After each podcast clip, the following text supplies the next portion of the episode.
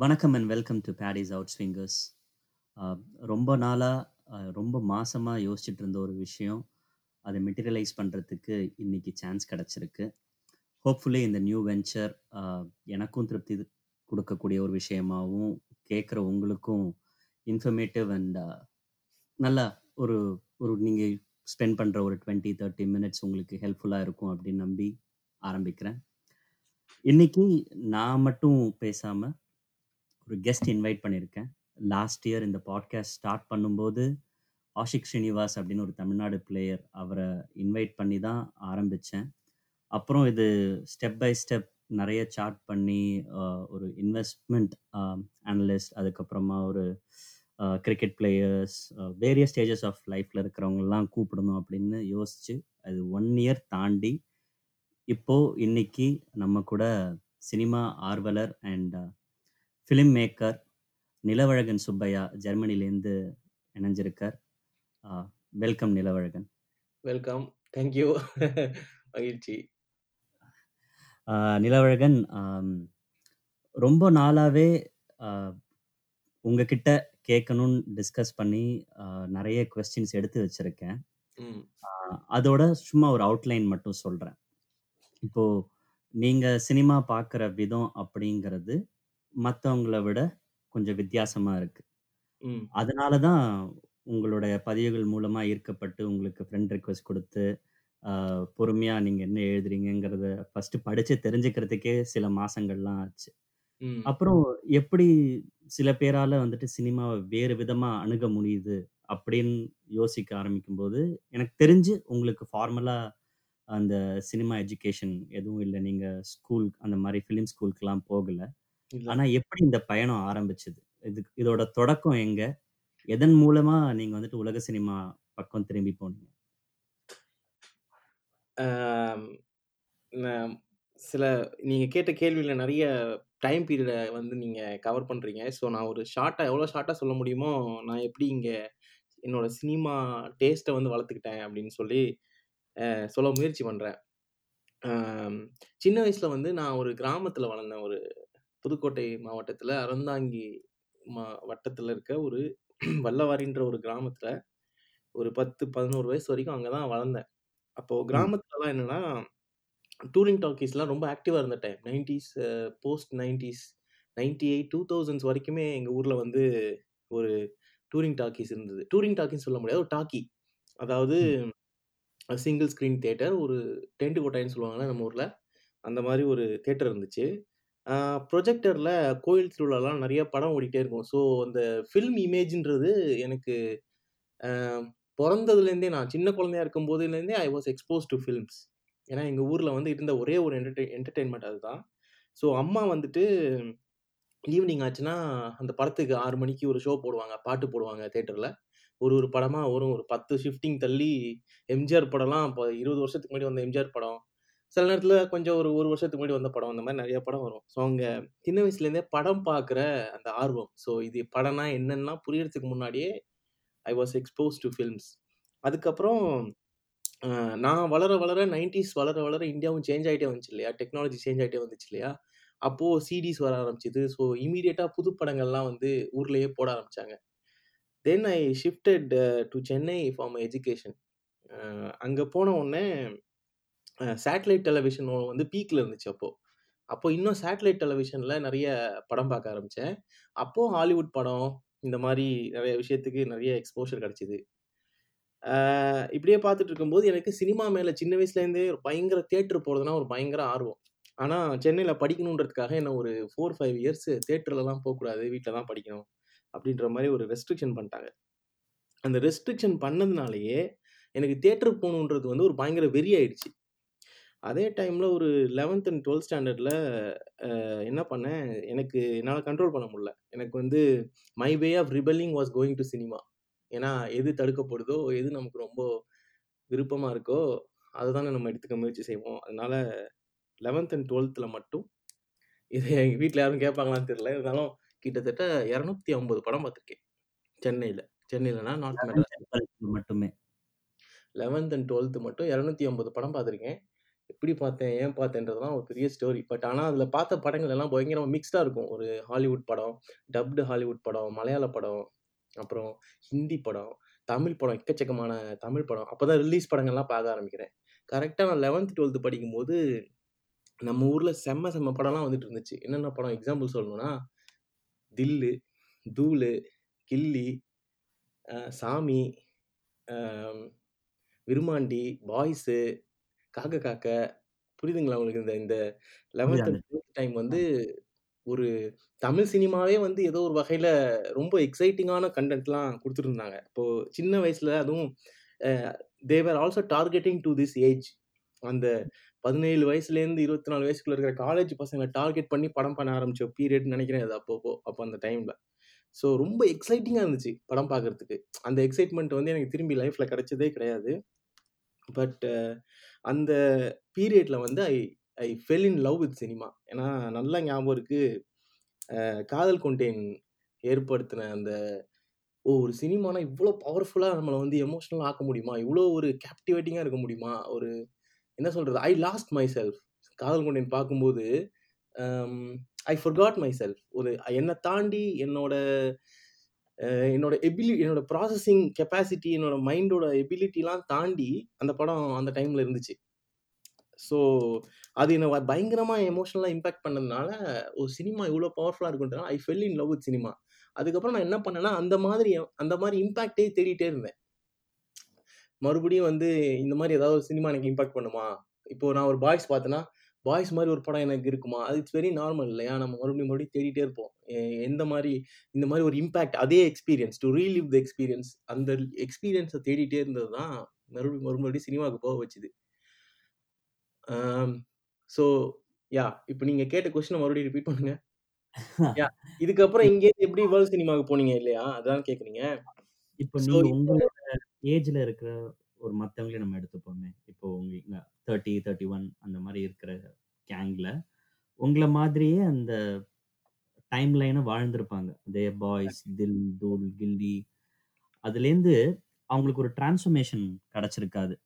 வேற லாங்குவேஜ் படம் பார்க்கிறதோ, இல்லன்னா படத்த வந்துட்டு இந்த இம்பாக்ட்ஃபுல்லா அணுகுறதோ இல்லாம, ஒரு என்டர்டெயின்மென்ட் பர்ப்பஸா வச்சிருப்பாங்க. அட் த சேம் டைம் அவங்க இந்த என்டர்டெயின்மென்ட் பர்ப்பஸ்லேருந்து அடுத்த லெவலுக்கு மூவ் ஆகணும்னு நெனைப்பாங்க. ஆனாக்க வேற லாங்குவேஜ் படம் பார்க்கும்போது அவங்களுக்கு அது உடனே எடுத்துக்கவும் முடியாது. அது கிரகிக்கிற தன்மை எதுவும் இருக்காது. இல்லன்னா என்னடா இது இதையா போய் கொண்டாடுறாங்க அப்படின்லாம் இருக்கும். அந்த டிரான்ஸ்ஃபர்மேஷன் உங்களுக்கு எப்படி நிகழ்ந்துச்சு? எந்த மாதிரியான டைரக்டர்ஸ், ஃபாரின் டைரக்டர்ஸோட படங்கள் ஃபர்ஸ்ட்டு பார்க்க ஆரம்பிச்சீங்க? அதோட ம். கேட்வே அந்த ப்ராசஸ்.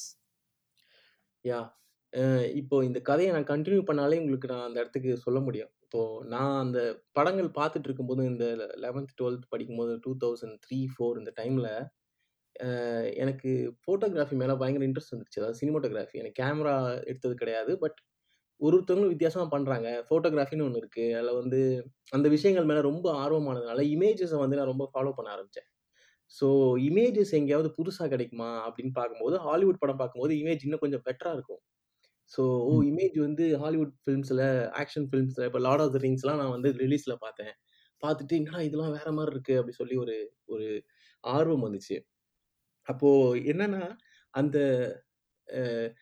இன்னும் நெறைய தெரிஞ்சுக்கணும். இன்னும் என்னென்னலாம் பாசிபிலிட்டீஸ் இருக்கு சினிமால. இந்த இந்த சினிமாட்டோகிராஃபிலயே இன்னும் என்னென்னலாம் பாசிபிலிட்டீஸ் இருக்கு அப்படின்னு சொல்லி தெரிஞ்சுக்கணுன்ற ஆர்வம் எனக்கு. ஸோ எனக்கு என்ன ஆச்சுன்னா, ரொம்ப யங் ஏஜ்லயே வந்து ஃபில்ம் மேக்கிங்குள்ள எப்படியாவது நம்ம நிறைய விஷயத்த தெரிஞ்சுக்கணுன்ற ஆர்வம் வந்ததுனால, என்னோட இன்ட்ரெஸ்ட் டுவர்ட்ஸ் ஃபில்ம் வாட்சிங் வந்து அந்த ஓரியன்டேஷனுக்குள்ளே போயிடுச்சு பட் அதுக்கு இன்னொரு முக்கியம் முக்கியமாக நல்ல சினிமா தேடி போனதுக்கு காரணம் வந்து, எனக்கு சின்ன வயசுலேருந்தே இதழ்கள் வாசிக்கிறது, ஜேர்னல்ஸ் வாசிக்கிறது, மேகசின்ஸ் வாசிக்கிறது, அந்த மாதிரி சின்ன சின்ன நியூஸ் பேப்பர் வாசிக்கிறது. இதில் வர சின்ன இன்ஃபர்மேஷன்ஸ்லாம் எனக்கு வந்து கிடை ரொம்ப ஹெல்ப் பண்ண ஆரம்பிச்சது. ஸோ அவங்க என்ன பண்ணாங்கன்னா, நிறைய ஃபிலிம்ஸ்லாம் இன்ட்ரடியூஸ் பண்ணாங்க. இப்போ அந்த டைமில் தான் வந்து மதன் வந்து ஆன ஆனந்த விடலில் எழுதிட்டு இருந்தார் சுஜாதா எழுதிட்டு இருந்தார் ஸோ இவங்கெல்லாம் என்ன பண்ணுவாங்கன்னா, நல்ல படங்கள்லாம் அங்கங்கே நேம் த்ரோ பண்ணுவாங்க. இந்த மாதிரி ஒரு படம் இருக்குது நான் அங்கே பார்த்தேன். இந்த மாதிரி ஒரு படத்தை பற்றி மதன்லாம் வந்து அந்த பீரியடில் பேட்டில் ஆஃப் பற்றிலாம் பத்திலாம் பேசியிருக்காரு. ஸோ பேட்டில் ஆஃப் ஒரு படம் இருக்குது அதை பற்றி அவர் கதை சொல்லுவார் முக்கியமாக ஆனந்த விகடனில் வந்த உலக சினிமாவோட அந்த தொடர் தான் வந்து எனக்கு தா ஆரம்பம்னு நினைக்கிறேன். நான் காலேஜ் படிச்சுட்டு இருந்தேன். 2004ல அப்பதான் அந்த இது அந்த தொடர் வந்துச்சு. அதுல ரன்லோலா ரன் அ ஒரு எபிசோட் இருந்துச்சு. ஒரு ஆர்டிக்கிள். அந்த ஆர்டிக்கிள் வந்து ஃபுல் ஸ்டோரி எழுதியிருப்பாரு அதுல. அந்த படத்த அனலைஸ் பண்ணாரோ இல்லையோ, அந்த படத்த எவ்வளோ எவ்வளோ விறுவிறுப்பா இருக்கும், எவ்வளோ நல்லா இருக்கும்னு எழுதியிருப்பாரு. அவரோட. ரைட்டிங் ஸ்டைல் படிச்சுட்டு, அந்த ஸ்டோரி அப்படியே ஓ! இப்படி ஒரு படத்த நம்ம பார்க்கணுமேன்னு சொல்லி அந்த டிவிடி ஃபுல்லா நான் தேடினேன் அங்க திருச்சியில. ஸோ அப்போ திருச்சியில் வந்து டிவிடி தேடினா அந்த டிவிடி கிடச்சிது அந்த டைமில் ஏன்னா அப்போ தான் ரொம்ப அபண்டண்ட்டாக டிவிடிஸ் வந்து கிடைக்க ஆரம்பிச்சது. ஸோ அந்த டிவிடி கிடைக்க ஆரம்பிச்ச உடனே என்ன பண்ணோன்னா ரன்லோலா ரன் பார்த்துட்டு எனக்கு பயங்கர ஷாக்கு. என்னடா இது இப்படிலாம் வந்து படம்லாம் எடுக்கிறாங்களா இப்படிலாம் படம் இருக்கா? ஏன்னா நான் இது வரைக்கும் பார்த்து எது சினிமா ஒரு ஒரு வட்டத்துக்குள்ளே ஒரு சினிமா அப்படின்னு பார்த்துட்டு இருக்கும்போது, அதை தாண்டி நம்மளோட நம்மளோட அந்த என்ன சொல்கிறது நம்மளோட ஹரைசனையே வந்து எக்ஸ்பேண்ட் பண்ண மாதிரி ஒரு படமாக இருந்துச்சு. ஜஸ்ட் ஒரு த்ரில்லர் படம் தான் அது. பட் அது ரொம்ப நல்லா இருந்துச்சு. அது எப்படி எடுக்குறாங்க? அவங்க அவங்க வேற மக்களோட வாழ்க்கை. ஹாலிவுட் படத்துலேருந்து ஒரு வித்தியாசமா இருந்துச்சு. ரொம்ப டவுன் டூ என்னது ரக்கடா ரொம்ப டர்ட்டியா இருந்தது அந்த படத்தோட மேக்கிங்கே. ஹேண்ட் ஹெல்ட் ம். கேமராஸு அந்த மாரி இருக்கும். ஸோ அந்த படத்த பார்த்த உடனே இப்படிலாம் படம் இருக்கான்னு சொல்லி ஒரு ஆர்வம் வந்துச்சு. ஸோ இந்த டைம்ல இந்த ஆனந்த விகடன் வாசிச்சே இருக்கேன் இல்லையா? அந்த டைம்ல ஆனந்த விகடன்லயும் நல்ல சிறுகதைகள், நல்ல கட்டுரைகள்லாம் வந்துட்டு இருந்த காலம்னு நெனைக்கிறேன். ஸோ அதுலேருந்து கொஞ்சம் இலக்கிய அறிமுகமும் கிடச்சிது. ஸோ இதுலேயே இந்த வேர்ல்ட் சினிமான்னு ஒன்று இருக்குது அதுக்குள்ளே இன்னும் வேறு வேறு நாட்டிலேருந்துலாம் படம் எடுக்கிறாங்க. அந்த படத்தில் நிறைய இன்ட்ரெஸ்டிங்கான எலமெண்ட்ஸ்லாம் இருக்குது அப்படின்னுங்கிற ஆர்வத்தில் நான் தேடி போன ஆர்வம். இந்த ஆர்வம் எனக்குள்ளே பில்ட் ஆனதுக்கு மல்டிட்யூட்ஸ் ஆஃப் ஃபேக்டர்ஸ் இருக்குது ஒரு ஒருத்தரை வந்து அதே சேம் சிமிலர் ஃபேக்டர்ஸ் அஃபெக்ட் பண்ணியிருக்குன்னு சொல்ல முடியாது இல்லையா? ஸோ தமிழ் படத்தை என்ஜாய் பண்ணிட்டு இருந்த ஒருத்தவங்க, அங்கேருந்து மைக்ரேட் ஆகி இன்னும் நிறைய அவங்களோட டேஸ்ட்டை எக்ஸ்பேண்ட் பண்ணி வேற வேற லாங்குவேஜஸ்க்குள்ள, கண்ட்ரிஸ்குள்ளே போறதுக்கான ஆப்பர்ச்சுனிட்டிஸ் வந்து அவங்களுக்கு இருந்திருக்காம போயிருக்கலாம். இல்லை அவங்க தேடாமல் இருந்திருக்கலாம். இல்லை அவங்களுக்கு வந்து போதுமான கண்டென்ட்டாக இருந்திருக்கலாம். ஓகே எனக்கு தமிழ் சினிமாவில் இங்கே கிடைக்கிற இந்த எக்ஸ்போஷரே எனக்கு போதும். அப்படின்னு அவங்களுக்கு கண்டென்ட்டாக இருந்திருக்கலாம். So the things that impacted me, influenced me may not have occur to them in their life அதான் நினைக்கிறேன் புரியுது. பிளஸ் ஆனா அதோட எனக்கு ஃபில்ம் மேக்கிங் மேல இருக்கிற ஓரியன்டேஷன் வேற ரொம்ப முக்கியமான காரணம். ஓகே. பிளஸ் லிட்டரேச்சர் மேல இருந்த இன்ட்ரெஸ்ட். நைஸ். ஆனா உங்களோட தேடல் வந்துட்டு ஒரு பெட்டர் குவாலிட்டி பிக்சர் அதாவது ஹாலிவுட் படத்துல அவங்க குடுக்கக்கூடிய விஷுவல்ஸோ, இல்ல அது பளிச்சுன்னு தெரியக்கூடிய ஒரு விஷயம் தான் அ தேட வச்சிருக்கு. கரெக்ட்டா? நீங்க ஆமா. சொல்ல ஆரம்பி இப்போ எனக்கு நல்லா நல்ல நல்ல விவிடா ஞாபகம் இருக்கு. கலர்ஸ்ன்னு நெனைக்கிறேன். பயங்கர டிஃபரெண்ட்டா இருக்கும். யூரோப்பியன் ஃபிலிம்ஸ்ல வர கலர்ஸ்லாம். ஏன்னா ம். ஹாலிவுட் ஃபிலிம்ஸ்ல வந்து ஒரு ஒரு ஸ்டாண்டர்ட் இருக்கும். அவங்க எல்லாத்தையுமே ஸ்டாண்டர்டைஸ் பண்ணியிருப்பாங்க. அவங்க தியேட்டர்ஸ்க்கு தகுந்த மாரி எல்லாத்தையுமே ஸ்டாண்டர்டைஸ் பண்ணியிருப்பாங்க. கலர்ஸ் இப்படி தான் இருக்கணும். இவ்ளோ பிரைட்னஸ்ல தான் இருக்கணும் அப்படின்னா. பட் ம். யூரோப்பியன் ஃபிலிம்ஸ் வந்து வேற வேற மாரி இருக்கும். ஒரு ஒரு படமும் வேற வேற கலர் லெவல்ஸ்ல இருக்கும். ரன்லோலா ரன் பார்த்தீங்கன்னா, எனக்கு அந்த ஊபான் அங்க ட்ரெயின் போகுது இல்லையா? எஸ்-பான், ஊபான் ஜெ ம். ஜெர்மனில. அந்த எஸ்-பான் வந்து இப்ப பார்த்தா கூட எனக்கு அந்த படம் தான் ஞாபகம் வரும். ஏன்னா அவ்ளோ ஒரு விவிடா அந்த எல்லோ கலர வந்து கேப்சர் பண்ணியிருப்பாங்க அந்த படத்துல. எல்லோ கலர் அந்த பொண்ணோட அந்த டைட் ஹேர், அவளோட ரெட் கலர் டிஷர்ட் அவளோட எல்லோ கலர் பேண்ட்டுன்னு நினைக்கிறேன் எல்லாமே அந்த கலர்ஸ் தான் எனக்கு வந்து பயங்கர விவிடாக வந்து ஞாபகம் இருக்கு. ஃபோட்டோகிராஃபி, சினிமோட்டோகிராஃபி இதில் வந்து பார்க்க எனக்கு விஷுவல்ஸை பார்க்குறதே ஒரு ரொம்ப இன்ட்ரெஸ்டிங்கான விஷயமா இருந்துச்சு. அதை தேடி தான் நான் வேறு வேறு சினிமா பார்க்க ஆரம்பிச்சேன்னு நினைக்கிறேன் பட் ஆக்சுவலாக எனக்கு வந்து தேட்டரில் பார்க்குறதுக்கு பார்க்கறதுக்கு அந்த மாதிரி படம் கிடைக்கவே இல்லை டிவிடியில் தான் நான் பார்க்க ஆரம்பித்தேன் அந்த மாதிரி படம்லாம். இப்போ எப்படின்னா, நம்ம ஒரு ப பர்மா பஞ்சர் போகிறோம்னா திருச்சிலையும் பர்மா பஜார் இருக்குது அங்க போறோம்னா, நெறைய டிவிடிஸ் இருக்கும். எங்களுக்கு எந்த படமே தெரியாது. பட் அங்க இருக்கிற டிவிடிஸ்ல இருக்கிற ரெக்கமெண்டேஷன் அவனே சொல்லுவான். இந்த படம் பாருங்க. த்ரில்லர் நல்லாருக்கும். இட்டாலியன் ஜாப் பாருங்க. அ இந்த படம் நல்லா சூப்பரா இருக்கும். பேங்க் ஹெய்ஸ்ட் அப்படி சொல்லுவானுங்க. ஸோ அதெல்லாம் ம். பார்த்து எடுத்துட்டு வந்து நாங்க பார்க்கும்போது, இடையில இடையில அந்த படத்தோட சேர்த்து இன்னொரு படம் வந்துரும். ஒரே டிவிடில 3 பேர் இருப் படம் இருப்பாங்கல்ல. ஆமா. இப்போ நீங்க வந்துட்டு அ ஒரு தடவ நல்லா ஞாபகம் இருக்கு. ஏதோ ஒரு ஜெர்மன் படம். ஆம் குட் பாய் லெனின் அந்த படம் எடுத்துட்டு வரும்போது, மலினா வந்து அது கூட சேர்ந்து வந்துருச்சு. ஓ! மலினால வந்து கொஞ்சம் எக்ஸ்பிளிசிட்டான சீன்ஸ்லாம் இருக்கிறத பார்த்துட்டு ஆர்வமாயி நானும் அந்த படத்த பார்க்க ஆரம்பிச்சேன். But that film open me into a world of Italian you know neo realism. Oh! இட்டாலியில மட்டும் ஏன் இப்படி படம் எடுக்குறாங்க? இந்த படம் ஏன் இந்த பீரியட்ல செட் பண்ணியிருக்காங்க? இது வந்து எந்த பீரியட வந்து இவங்க in what in reminiscent to what அப்படின்னு யோசிச்சு பார்க்கும்போது, இட்டாலியன் நியோ ரியலிசம்னு ஒரு பீரியட் இருந்துச்சு. அந்த பீரியட்ல செட் பண்ணி அந்த அந்த சினிமாவோட கேரக்டரிஸ்டிக்ஸோட இன்னொரு படம் எடுத்திருக்காங்க. ஒரு ஜஸ்ட் ஒரு அடாலசன்ட் ஆர்வத்துல போய் பார்க்க போன ஒரு படத்துலேருந்து, ஒரு ம். புதுசா ஒரு ஒரு பிரான்ச் ஆஃப் நியூ வே சினிமாவே என்னால புரிஞ்சுக்க முடிஞ்சுது. அதுலேருந்து போய் அதுக்கப்புறம் அங்கேருந்து வேற வேற படங்கள் பார்க்க ஆரம்பிச்சு, அந்த மாரி. பட் ஆரம்பம் தான் வந்து ஒரு பயங்கர கஷ்டமா இருக்குமே தவிர, உள்ள நம்ம போயிட்டு ஒரு 10 படம் இப்டி இப்டி ரேண்டமா பார்க்கணும் ஃபர்ஸ்ட்டு. நமக்கு என்ன ஜானர் பிடிக்குமோ, என்ன என்ன என்ன டாபிக் பிடிக்குமோ, அந்த டாபிக் எடுத்து பார்க்கலாம். நீங்க அடுத்தடுத்து கேள்வி கேட்கும்போது நான் இன்னும் விளக்கமா சொல்றேன் அத பத்தி. புரியுது. இதுல இப்போ புதுசா படம் பார்க்க ஆரம்பிக்கிறவங்களுக்கு இருக்கிற ஒரு பிரஷர் என்னங்கிறத சொல்றேன். இத நான் நான் வந்துட்டு பர்சனலா ஃபீல் பண்ணியிருக்கேன். ஓகே. இப்போ நான் வந்துட்டு வுடி ஆலனோட ஒரு மிகப்பெரிய ரசிகன். ஏற்கனவே அவர் எடுத்த படங்கள்ல முக்காவாசி படங்கள அடிச்சு தோச்சு பார்த்துருக்கேன். 2 ம். தடவ, 3 தடவ அந்த மாதிரி. ஆனா, நம்ம அத பார்த்துட்டு வேற ஒரு பெர்ஸ்பெக்டிவா மத்தவங்க எழுதியிருக்கிறத நம்ம படிக்க போனோம்னாக்க, அவரோட பர்சனல் லைஃப் அ பத்திய விஷயங்கள் எழுதுறதோ, இல்லன்னா அந்த காலகட்டத்தில எடுத்த படங்கள் வந்துட்டு, அவர் வந்துட்டு ஒரு பீடோஃபைலா இருக்காரு. அவர் வந்துட்டு எப்போதுமே ஒரு யங்கர் கேர்ள வந்துட்டு அவர் கூட பேர் பண்ணிக்கிறார். அ ம். அவர் மேல இருந்த சில செக்சுவல் புகார்கள் இதெல்லாம் ஒவ்வொரு தடவையும் அத ஈக்குவேட் பண்ணி படிக்கும்போது, அந்த இடத்துல வந்துட்டு அந்த நம்ம பார்த்து ரசிச்ச படங்கள் அந்த ரசனைங்கிறது அது அடி வாங்குது. அது முதல் விஷயம். ம். இன்னொன்னு படத்த படமா நான் கன்சியூம் பண்றேன். அது அதுக்குள்ள இருக்கிற ஒரு மாரல் ஃபேக்டரையோ, இல்ல அந்த டைரக்டர் வந்துட்டு அவர் என்ன மாரி விஷயங்கள் பண்ணியிருக்கா, அது எனக்கு தேவையில்ல அப்படிங்கிறத நெகேட் பண்றதுக்கு நான் ட்ரை பண்றேன். ஆனா, இப்ப இருக்கக்கூடிய அந்த ஆன்லைன் கல்ச்சர்ல எல்லாத்துக்குமே ஒரு எதிர்வினை இருக்கு அப்படின்னு பார்க்கும்போது, ஒரு கலைய இப்ப நீங்க ரசிச்ச அந்த டைம் லைன்ல பார்க்குற மாரி யாராலயும் பார்க்க முடியுமா? அ இந்த கான்ட்ரடிக்ஷன வந்துட்டு எப்படி ஒரு ஒரு சினிமா ரசிகன், ஒரு ஆவரேஜ் சினிமா ரசிகன் வந்துட்டு எப்படி எடுத்துக்குவான்? ஏன்னா இது இன் அவங்ககிட்ட கொண்டு போய் டேபிளில் வச்சு இந்த மாதிரி படங்கள் பாரு. வுடி ஒரு எக்ஸாம்பிளுக்கு நான் சொல்கிறேன் இங்கே எல்லார் மேலேயுமே ஒரு சர்ச்சை, ஒரு விமர்சனம் இருக்கும்போது, இது எதுவுமே இந்த பக்கம் சோஷியல் மீடியா பக்கம் வந்து இதை படித்து தான் பட பார்க்கணும் அவசியமா? இல்லை அதெல்லாம் ஒதுக்கி வச்சுட்டு பார்க்கலாம் அப்படின்னு நினைக்கலாமா? இதில் என்ன பண்ணுறது இப்படிலாம் என்ன போ கிடையவே கிடையாது. ஆக்சுவலாக நீங்கள் உடியாளனை வந்து நீங்கள் ஃபுல்லாக பார்த்து ரசிக்கிறீங்க அப்படின்னா, உடியாளன் மேலே வைக்கிற விமர்சனத்தை உங்களால ஏத்துக்க முடியிற மனநிலை உங்களுக்கு இருந்துச்சுன்னா, எந்த பிரச்சனையுமே கிடையாது.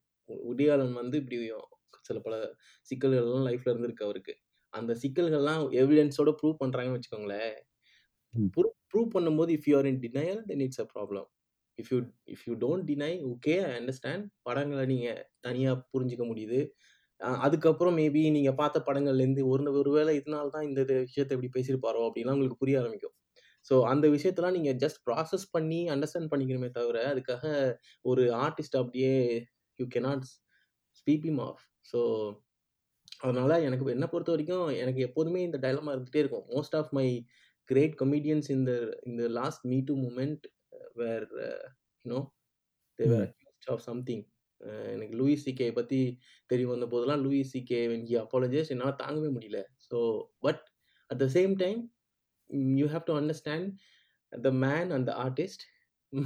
So நம்ம பொறுமையாக அதை புரிஞ்சு, பிரிச்சறிஞ்சு ஓகே ஆர்ட்டை நீங்கள் என்ஜாய் பண்ணும்போது, இவன் இவன் என்ன மாதிரி ஒரு இடத்துலேருந்து வரான்ற அந்த நாலேஜும் பின்னாடி இருக்கிறது நல்லது தான். When you become an artist in the future, it will also help you. புரியுது. ஓகே. ஸோ இது எல்லாருக்குமே பொருந்தும். அப்போ இந்த ஆர்ட் அண்ட் ஆர்டிஸ்ட் நம்ம பிரிச்சு பார்த்தோம்னா, இது ஓகே மாரல் ஃபேக்டர்ல இது நம்ம இந்த சைடு அது ஓரமா ரொம்ப வச்சு கஷ்டமான ப்ராசஸ். ரொம்ப ஹார்ட் பிரேக்கிங்கா இருக்கும். நான் ஈஸியாலாம் ஆர்ட் ஆர்ட் அண்ட் ஆர்டிஸ்ட்ட பிரிச்சு பாருங்கன்னு சொல்லிலாம் சொல்றேன். பட் அது ரொம்ப கஷ்டமான விஷயம்னு எனக்கு தெரியும். ஏன்னா நீங்க ஒரு ஆர்ட்ட ரொம்ப அட்மையர் பண்ணும்போது, you in by default you admire the artist also. ஏன்னா அவங்ககிட்ட இருந்து அது வருதுன்ற போது, ரொம்ப ஒரு பெர்சனலான ஒரு கிரியேட்டிவ் ஸ்பேஸ்லேருந்து வருதுன்ற போது, எனக்கு முன்னாடி ஒரு பிலாசபி இருந்துச்சு. என்ன a great art comes from a great ஆர்டிஸ்ட்ன்னு சொல்லிட்டு சுத்திட்டு இருப்பேன். ஜஸ்ட் ஒரு ரொமான்டிசிசம் தான். அது உண்மை கிடையாது. Lot of great artist were just assholes. ஆனா அ இந்த மாரி ஒரு ரொமான்டிசிசம் எனக்கு இருந்துச்சு. இந்த சில சில பொயட்ரிலாம் எனக்கு படிக்கும்போது, இதெல்லாம் ஒரு சாதாரண ஒருத்தனால எழுதவே முடியாது. இதெல்லாம் வந்து ஒரு நோபிள் ஹார்ட்டால தான் எழுத முடியும் அப்படின்னு நினைப்பேன். பட் கடைசியில பார்த்தீங்கன்னா, அவன் ஒரு கொலைகாரனாலாம் இருந்திருக்கான். ஸோ ஸோ நம்ம வந்து அது என்ன இட்ஸ் அ டிவாஸ்டேட்டிங் ட்ரூத். அதை நம்ம வந்துட்டு இது பண்ண முடியாது. நம்ம நீங்கள் சினிமா பார்க்க பார்க்க இந்த விஷயத்த ஈஸியாக ஏற்றுப்பீங்கன்னு நினைக்கிறேன் ஏன்னா இதுதான் சினிமா பேசுதே முதல்ல. ஒரு நமக்குள்ளே இருக்கிற கான்ட்ரடிக்ஷன்ஸ் தான் இந்த சினிமாலாம் பேசுதே. இப்போ நம்ம ஏன் வேறு வேறு சினிமாவை தேடி போகிறோம் அப்படின்னா, ரொம்ப மெயின் ஸ்ட்ரீமாக இருக்கிற சினிமாஸில் வந்து இந்த டபூஸில் இந்த டபூஸை ஆர்டிஸ்டோட குறைபாடுகளை ஆர்டிஸ்டோட இன்சஃபிஷியன்சிஸை இந்த அவங்களோட என்ன சொல்கிறது அ கும் பேசிக்கா அவங்க ஒரு மனுஷனா இல்லாம அவன மெயின் ஸ்ட்ரீம் சினிமால அவன வந்து ஒரு ஒரு மனிதனுக்கு மேல ஒரு இடத்துல பொறுத்துறாங்கல்ல. அந்த இடத்துலேருந்து உடைச்சு அவன் ஒரு சாதாரண மனுஷன் தான்னு நெறைய படம் பேசியிருக்கு. அதனால இந்த மாரி கன்டென்ட்லாம் தேடி தான் நம்ம ஒரு பேரலலான சினிமாலாம் பார்க்க போறோம். மெயின் ஸ்ட்ரீம் சினிமாலேருந்து கொஞ்சம் விலகி. நைஸ். அடுத்த கேள்விக்கு போறேன். இப்போ நான் வந்துட்டு ஒரு செட் ஆஃப் ஃபிலிம்ஸ் நான் பார்த்துருக்கேன். அத. வந்துட்டு என்ஜாய் பண்ணியிருக்கேன் அப்படின்னா, நான் லிஸ்ட் டவுன் பண்ணலாம். இதுவரைக்கும் பார்த்தது. ஒரு நல்ல தரமான படங்கள் அப்படின்னு பார்த்தோம்னா, அது ஒரு 120, 130க்கு மேல போகாது. ம். ஒவ்வொரு தடவையும் வேற செட் ஆஃப் டைரக்டர்ஸ் படங்கள் பார்க்கலாம். இல்லன்னா வேற ஜானர் பார்க்கலாம் அப்படின்னு நினைக்கும்போது, அ ஒரு அட்டென்ஷன் டெஃபிஷியன்சி வந்து அத ம். பாதியிலேயே வச்சுட்டு ஓரமா தள்ளிட்டு, நான் ம். திருப்பியும் பார்த்த இந்த ஒரு 100 படங்கள், 130 படங்களுக்குள்ளேயே திருப்பி திருப்பி போய் விழுந்துட்டு இருக்கேன். இந்த ம். மாரி பேட்டர்ன் என்னோட ஃப்ரெண்ட்ஸ்க்கும் நெறைய பேருக்கு இருக்கு. ம். பேட்டர்ன உடைச்சு வேற ஒரு ஜானருக்கு எப்படி செல்ஃப் வந்துட்டு புஷ் பண்ணிட்டு கொண்டு போக முடியும்? இல்லன்னா வேற ஐடியாஸ வந்துட்டு அக்செப்ட் பண்ணிக்கிறதுங்கிறது சினிமா மூலியமா அது எப்படி சாத்தியமாகும்? நல்ல கேள்வி. ஆக்சுவலா இது இந்த ப்ராப்ளம் எனக்கும் இருக்கு. ஏன்னா, இப்போ எனக்கு அ ரொம்ப லேசியா லேசி வாட்சிங்ன்னு சொல்லிட்டு ஒரு ஒரு லிஸ்ட் வச்சிருப்பேன். அ ம். நெறைய அமெரிக்கன் டிவி ஷோஸ் பார்ப்பேன். அதுல இருக்க காமெடி ஸ்டாண்ட் அப் காமெடிஸ் பார்த்துட்டு இருப்பேன். ஹாலிவுட் படத்துலேயே கொஞ்சம் ஒரு என்ன சொல்கிறது ஒரு வெல்மேட் ஹாலிவுட் ஃபில்ம்ஸ் பார்ப்பேன். ஏன்னா, அதுக்கெல்லாம் கொஞ்சம் லெஸ் டிமாண்டிங். அதனால அதெல்லாம் வந்து கொஞ்சம் ஈஸியாக பார்த்துடலாம். நம்ம வந்து மூளை ஆஃப் பண்ணி வச்சுட்டு, ஜஸ்ட் கொஞ்சம் ஓகே என்ன மேட்ரு நடக்குதுன்றத புரிஞ்சுக்கிட்டா மட்டும் போதும். நீங்கள் எமோஷனல் இன்வெஸ்ட்மெண்ட் கூட செய்ய தேவையில்லை ஸோ, சில நேரத்தில் அந்த மாதிரி இன்ட்ரெஸ்டாக இருக்கிற படங்கள் பார்ப்பேன். அந்த சைக்கிள்லேருந்து உடச்சிட்டு இன்னும் கொஞ்சம் சீரியஸான படம் பார்க்க வர்றதுக்கு கொஞ்சம் ஃபோக்கஸ் தேவைப்படும். ஒரு வேள லைஃப்ல, ஒர்க்ல ஸ்ட்ரெஸ் இருந்துச்சுன்னா கூட அந்த ஃபோக்கஸ வந்து கொண்டு வரது ரொம்ப கஷ்டம். இங்க. தான் வந்து லிஸ்ட் பண்றது வந்து எனக்கு ரொம்ப ஹெல்ப் பண்ணுது. நான் என்ன பண்ணுவேன்னா, என்னோட ஃப்ரெண்ட்ஸ் சர்க்கிள்ல இருக்கிறவங்க எல்லார்கிட்டயும், அ நீங்க என்ன படம் பார்த்தீங்க? இல்ல அவங்க பார்க்கிறத போஸ்ட் பண்ணிட்டு பேசிட்டே இருப்பாங்க இல்லையா? கான்ஸ்டன்ட்டா ஐ அம் டச் வித். அவங்க எனக்கு குடுக்குற அந்த ஃபீட்பேக்க நான் நோட் பண்ணி வச்சுக்குவேன் எதுலயாவது. ஒரு நோட் பேட்ல ட்ராப் பாக்ஸ்ல போட்டு டைப் பண்ணி வச்சுக்குவேன். இவங்கலாம் இந்த இந்த படம் பார்த்துருக்காங்க. இந்த படம் நான் பார்க்கல. இந்த டைரக்டர்ஸ் பார்க்கலன்னு சொல்லிட்டு. பட் இது வந்து முன்னாடி இந்த ஆங்ஸைட்டி இருந்துச்சு. பட் இப்ப என்னன்னா, இத பத்தி தான் நான் சொல்லணும்னு நெனச்சேன். நெறைய வண்டர்ஃபுல் வெப்சைட்ஸ் இருக்கு. என்ன பண்றாங்கன்னா, அழகா ஃபில்ம்ஸ கேட்டகரைஸ் பண்ணி, ஓகே இப்போ நீங்க ஒரு ஒரு மூட்ல இருக்கீங்க. த்ரில்லர் மட்டும் தான் பார்க்குற மூட்ல இருக்கீங்கன்னு வச்சுக்கோங்களேன். ம். த்ரில்லர் ஃபில்ம்ஸ மட்டுமே கிளப் பண்ணி 25 best non English thriller films அப்படின்னு சொல்லி ஒரு லிஸ்ட் பண்ணுவாங்க. உண்மையிலேயே அந்த மாரி லிஸ்ட்லாம் வந்து ஃபோக்கஸ் கொண்டு வரதுக்கு ஹெல்ப் பண்ணும். அந்த லிஸ்ட் தான் அல்டிமேட்ன்னு கிடையாது. பட் ஓகே எனக்கு இப்ப த்ரில்லர் பார்க்குற மூட் தான் இருக்கு அப்படின்னா, அந்த லிஸ்ட் எடுத்து ஒண்ணு ஒண்ணா பார்க்க ஆரம்பிக்கலாம். என்னன்னா, என் when you try to treat all these different films as one film அப்படி பண்ண ஆரம்பிச்சிட்டீங்கன்னா, உங்களுக்கு வந்து ஈஸி ஆயிடும்.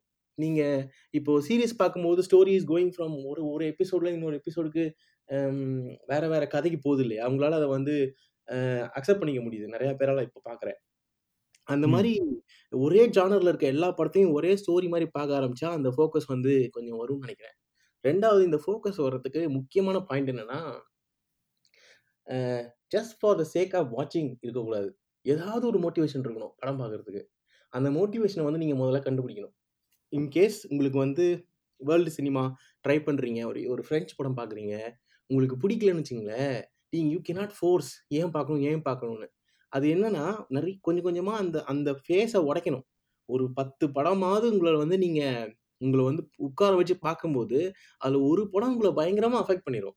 அந்த ஒரு படம் affect பண்ணிடுச்சுன்னா, then nobody can stop you. அந்த ஒரு படத்த எப்படியாவது அ அஃபெக்ட் பண்ற படம் வரைக்கும் நீங்க வெயிட் பண்றது தான் உங்களோட வேலையே தவிர, அ நீங்க உடனே எடுத்த உடனே எல்லா படமும் எக்ஸைட்டிங்கா இருக்குமா அப்படின்னு சொல்றது பிரச்சனை தான். அப்புறம் Facebookல நம்ம இப்போ நம்ம ஆன்லைன்ல நெறைய டைப்ஸ் ஆஃப் ஃபில்ம்ஸ் போடுவாங்க. இன்னைக்கு பார்த்தீங்கன்னா, நெறைய பேர் லவ் டியர்ஸ் படம் போட்டுட்டு இருக்காங்க. லவ் டியர்ஸ் ம். படம் பார்த்தீங்கன்னா, 10 மணி நேரம் ஓடும். 10 மணி நேரம் பாட்டு பாடிட்டு இருப்பான். புரியுதுங்களா? ஸோ இப்போ எந்த ப்ரிமைஸுமே இல்லாமல் எந்த ஒரு ப்ரிப்பரேஷனுமே இல்லாமல் நேராக போய் ஒருத்தன் லவ் டியர்ஸ் படம் பார்க்குறான்னு வச்சுங்களேன் அவன் he will be repelled. Totally repelled. அப்போது அவனால் வந்துட்டு அதை ப்ராசஸே பண்ண முடியாது. நார்மலாக ஒரு நம்ம ஓகே இப்போ நோலன் படம் பார்க்குறவனாலயே அந்த படம் பார்க்க முடியாது. உங்களுக்கு புரியுதுங்களா? இப்போ ஓகே நம்ம ஊர்லலாம் பார்த்துட்டு ஹாலிவுட்டில் போயிட்டு ஸ்கார்சேசி, நோலன் இந்த மாதிரி அவெஞ்சர் சீரிஸு அப்புறம் ஹாலிவுட்டில் வர கேங்ஸ்டர் ஃபிலிம்ஸ் இதெல்லாம் பார்த்தவனால கூட சில லவ் டியாஸ் படம் சாய்மிங் லியாங்னு ஒரு டேரக்டர் இருக்கார் தாய்லாந்தில். அவர் படம். அப்புறம் அப்பிசத் அப்பிச்சத் பொங் வீரசத்த குல்னு இருக்கார் இன்னொரு டேரக்டர் தாய்லாந்தில். ஸ்லோ ஃபிலிம்ஸ் எடுப்பார். ஸ்லோ ஃபிலிம்ஸ்னு சொல்ல முடியாது. அது ஒரு வெரி மெடிடேட்டிவ் ஃபிலிம்ஸ் ஸோ அந்த மாதிரி அந்த மாதிரி நீங்கள் ஒரு டைப் ஆஃப் ஃபிலிம்ஸ் பார்க்குறதுக்கு இமீடியட்டாக டிரான்ஸ்லேஷன் ஆகுறது வந்து ஒரு பெரிய பிரச்சனை. நிறைய பேருக்கு அங்கே தான் ரிப்பல் ஆகுதுன்னு நினைக்கிறேன். ஸோ நீங்க எப்படி ஹாலிவுட்ல என்ன மாதிரி ஜானர் பார்க்குறீங்களோ அதே மாதிரி ஜானரை நீங்க வந்து பிரெஞ்சு பிரான்ஸ்லையும் பார்க்கலாம் Spain sweet Swedi Swedish thrillers பார்க்கலாம். ஜாப்பனீஸ் கேங்ஸ்டர் ஃபிலிம்ஸ் இருக்கு. ஜாப்பனீஸ் த்ரில்லர் மிஸ்ட்ரி ஜாப்பனீஸ் பேய் படங்கள் இருக்கு. கொரியன் படங்கள் இருக்கு. ஸோ ஸோ இப்படி நீங்கள் வந்து உங்களுக்கு பிடிச்ச ஜானர்லேயே ட்ரான்ஸ்லேஷன் ஆனீங்கன்னா ஈஸியாக இருக்கும். இப்போ நிறைய பேர் வந்து நெட்ஃப்ளிக்ஸில் சீரிஸ் பார்த்துட்டே இருக்காங்க இல்லையா? ம். ஸோ அவங்களுக்குலாம் வந்து சப்டைட்டில் படிக்கிறதுலாம் ஒரு பெரிய பிரச்சனையே கிடையாது. முன்னாடிலாம் வந்து பார்த்தீங்கன்னா போன ஜென்ரேஷன்லாம் subtitle is a big huge problem. Hmm hmm. இப்போ வந்து சப்டைட்டில்ங்கிறது ஒரு பெரிய ப்ராப்ளமே கிடையாது இந்தியாவில் எஸ்பெஷலி.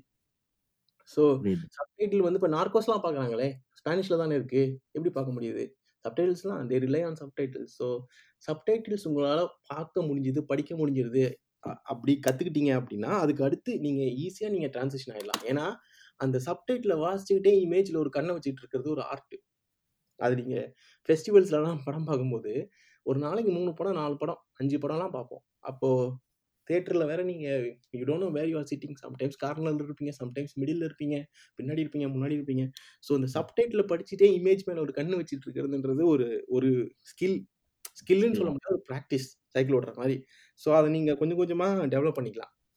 ஓகே அந்த அந்த ப- எனக்கு தெரிஞ்சு இதுதான் மேஜர் பேரியர் அதாவது திடீர்னு வந்து எக்ஸ்ட்ரீம் ஆப்போசிட் போலார் ஆப்போசிட் ஜானர்ஸ்குள்ளே போகிறது அப்புறம் சப்டைட்டில் மைக்ரேட் ஆகுறது சப்டைட்டில் படிக்க முடியாமல் கஷ்டப்படுறது அப்புறம் வந்துட்டு இன்னும் சொல்ல போனால் இந்த யா ஸோ ஒரே ஜானருக்குள்ளே நீங்கள் போனீங்கன்னா அந்த ஜானருக்குள்ளே இருக்கிற அந்த பிரச்சனை வராது. இப்போது கேர்ள் வித் டிராகன் டேட்டூ இருக்குல்ல ஆமா பின்ச்சரோட படம் அது ஸ்வீடிஷ் படம் தான் ஒரிஜினல் அதை விட பேடாஸாக இருக்கும் அந்த படம்.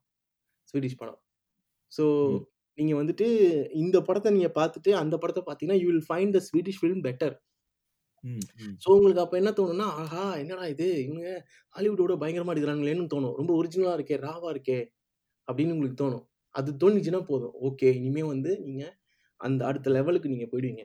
ஏன்னா ஹாலிவுட் படங்கள் வந்து உலகம் முழுக்க இருக்கிற இவ்வளோ கோடி மக்களுக்கும் கேட்டர் பண்ணுறாங்க இல்லையா? அப்போ ஆட்டோமேட்டிக்காக அவங்க என்ன பண்ணுவாங்கன்னா they will streamline things they will streamline stories they will be less aggressive less explicit less violent you know அதனால தான் அவங்க படம் வந்து கொஞ்சம் கொஞ்சமாக டைலூட் ஆகும். ஏன்னா ம் it's catering to the whole range of audience but Swedish ஃபிலிம்லாம் பார்த்தீங்கன்னா அவங்க கல்ச்சர் வந்து கொஞ்சம் வித்தியாசமாக இருக்குது அங்கே தே கேன் ஹேண்டில் அதனால என்ன பண்ணுவாங்கன்னா அவங்க படம் இன்னும் கொஞ்சம் இதாக இருக்கும். ஸோ நல்ல நீங்கள் ஒரு கே ஒரு ஒரு drag girl with dragon tattoo மாதிரி ஒரு நாயர் ஒரு த்ரில்லர் நீங்கள் ஒரு ஃபேன் வச்சுக்கோங்களேன். அப்போ நீங்கள் you obviously want the best இல்லையா? அப்போ why do you watch Hollywood films இந்த சப்டைட்டில்ன்ற பேரியர் தான் நீங்கள் உடைக்கணும். அப்போது சப்டைட்டில்ன்ற பேரியரை உடச்சிட்டிங்கன்னா உங்களுக்கு அதை தான் சொன்னார் நம்ம பாஞ்சானு Oscar ஸ்பீச்சில் if you can overcome the two inch barrier of the subtitle you will be introduce to the amazing world of films அப்படின்னு சொல்லி. அதை தான் நானும் ரிப்பீட் பண்ணுறேன் கோட் பண்ணுறேன் எக்ஸலண்ட் எனக்கு இந்த இடத்துல ஒரு சின்ன விஷயம் என்னன்னா இப்போ டிவிடி வாங்கிட்டு இருந்த கலாச்சாரம் போது நம்ம கிட்ட சப்டைட்டில்ஸ் இல்லாம நம்ம படம் பார்த்துட்டு இருப்போம் மோஸ்ட்லி அதுக்கப்புறமா டாரண்டோட எவல்யூஷன் வந்ததுல கிக்கஸ் டாரண்ட் வைடிஎஸ் இதெல்லாம் இருக்கும்போது நமக்கு சப்டைட்டில்ஸ் கிடைச்சிட்டு இருந்தது. இப்போ இந்த ஸ்ட்ரீமிங் பிளாட்ஃபார்ம்ஸோட மொனாப்புலி. ம். மொனாப்புலின்னு அவங்களுக்குள்ள இருக்கிற வார்ஸ். இப்போ டிஸ்னி வந்து அடுத்து ஹெச்பிஓ மேக்ஸ் வருது. நம்ம ஊர்ல வந்துட்டு நெட்ஃப்ளிக்ஸ் அமேசான் பிரைம் அதுக்கப்புறம் எம்எக்ஸ் பிளேயர் எல்லாமே ஒன்று ஒன்றா கொண்டு வரும்போது இப்படி வேரிடா இருக்கும்போது இதுல ஸ்டார்ட் பண்ணணும்னு நினைக்கிறவங்க எதுலேருந்து பார்க்கணும்னு தெரியாது. அது இது காஸ்ட் எஃபெக்டிவாகவும் ஆகுது. இப்போ ஆவரேஜாக டுவெண்ட்டி தௌசண்ட் சேலரி வாங்குறவனுக்கு நாலு அஞ்சு சப்ஸ்கிரிப்ஷன் போட முடியாது. எனக்கு தெரிஞ்சு நீங்கள் நல்ல ஆல்டர்னேட்டிவ் சினிமா அதாவது ஆர்ட் ஆஃப் சினிமா விட்டுருவோம். நான் இப்போ அதுக்கு வருவோம். ஆர்ட் ஆஃப் சினிமாக்கு வருவோம் towards the end of this conversation but நல்ல ஒரு சினிமா பார்க்கணும்னு நினைக்கிறான். நல்ல த்ரில்லர் ஆக்ஷன் படமே பார்க்கணும்னு நினைக்கிறான்னு வச்சுக்கோங்களேன். அவனுக்கு வந்து streaming platform is not an option to watch world cinema. அது ஆப்ஷனே கிடையாது. மூவில சில ஆர்ட் படங்கள்லாம் போடுறாங்க. 30 படம் போட்டு, போட்டு சைக் சைக்கிள் எடுத்துட்டே இருக்காங்க. அது கொஞ்சம் ரிலையபிளா இருக்காது நமக்கு. இப்போதைக்கு ம். நீங்க ஆல்டர்னேட்டா படம் பார்க்கணும்னா, டாரண்ட் தான் ஒரே வழி. இப்ப நீங்க நம்ம தமிழ்ல பேசிட்டு இருக்கிறதுனால, தமிழ்நாட்டுல இருக்க ஆடியன்ஸ்க்கு தான் இது போ போறதுன்றனால, தமிழ்நாட்டுல இன்னைக்கு வரைக்கும் டாரண்ட்ட டவுன்லோட் பண்றதுல எந்த பிரச்சனையுமே கிடையாது. எனக்கு ம். தெரிஞ்சு எதுவுமே கிடையாது. அதே மாரி நம்மளோட இன்கம் லெவல் வந்து இன்னும் டிவிடி வாங்குற அளவுக்கோ, ஒரிஜினல் டிவிடி வாங்குற அளவுக்கோ இம்ப்ரூவ் ஆகல. ஆகாததுனால நீங்க பப்ளிக்ல 10 பேருக்கு ஒரு படத்த போட்டு காட்டாத வரைக்கும், என்ன பொறுத் நான் நியாயப்படுத்தல. But you can explore. அது மூலமா நான் அந்த சினிமா 4 பேருக்கு தமிழ்நாட்டுல போய் சேருது அப்டின்னா, எனக்கு தெரிஞ்சு அது தப்பு இல்ல. ஸோ நீங்க டாரண்ட்ல தான் டவுன்லோட் பண்ணணும். எப்படி டாரண்ட்ல டவுன்லோட் பண்றது அப்டின்னு சொல்லிட்டு, அ நான் நெறைய அ கைட் பண்ண முடியாது. ஏன்னா நான் ஜெர்மனில இருக்கேன். இங்க நான் டா ம். டாரண்ட் டவுன்லோட் பண்ணேன்னா என்ன வந்து புடிச்சுருவாங்க.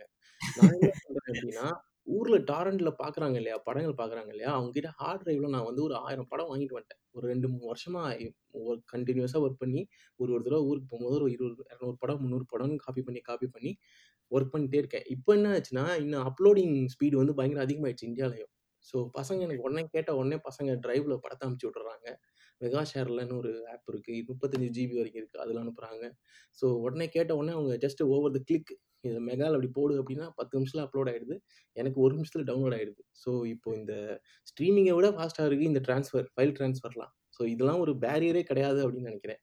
ரெண்டாவது நம்ம ஊரில் டிவிடிஸ் வந்து படங்களெல்லாம் வந்து நிறைய பேர் இருக்குது ஹார்ட் ட்ரைவில் டவுன்லோட் பண்ணி கொத்து கொத்தாக வச்சுருக்காங்க. அவங்கள வ தொடர்ந்து படம் பார்க்குறவங்கள நீங்க கான்டாக்ட் பண்ணாலே ஒரு ஹார்ட் டிரைவ் எடுத்துட்டு போனா அவ்ளோ படத்தையும் காப்பி பண்ணி வாங்கிட்டு வந்துடலாம். ஸோ உங்களுக்கு என்ன படம் வேணுமோ எல்லா படமுமே இப்ப கிடைக்குது. ஒரு சின்ன டிப் சொல்லணும். நல்ல வேர்ல்ட் சினிமா பார்க்கணும் அப்டின்னா, அ என்ன சொல்றது? யாஹ் ரேண்டமா நீங்க டாரண்ட்லயே நீங்க டவுன்லோட் பண்ணலாம். I don't want to recommend any torrent link over this discussion. Hmm, hmm. புரியுது. எக்ஸாக்ட்லி. நெறைய பேர் வச்சிருக்காங்க படம் நம்ம ஊர்ல. ஸோ இப்போதைக்கு நீங்க அவங்க கிட்டயே தான் வாங்கணும். வேற வழியே கிடையாது. நிலா, என்னோட அடுத்த கேள்வி எனக்கு ரொம்ப நான் முக்கியமா கருதுற கேள்வி இது. என்னன்னா, ம். இப்போ அமெரிக்கன் மூவிஸ் பார்த்து, பார்த்து, பார்த்து எனக்கு இந்தியன் ஹிஸ்டரிய விட எனக்கு அமெரிக்கன் ஹிஸ்டரி ஓரளவுக்கு தெளிவாவே தெரியும். Mhm. At least with respect to the movies they make. Mhm. அவங்களோட வியட்நாம் வார் பார்ட்டிசிபேஷன்லேருந்து, அவங்களோட ம். ஹிப்பி கண்டிப்பா. கல்ச்சர்லேருந்து, அவங்களோட ம்.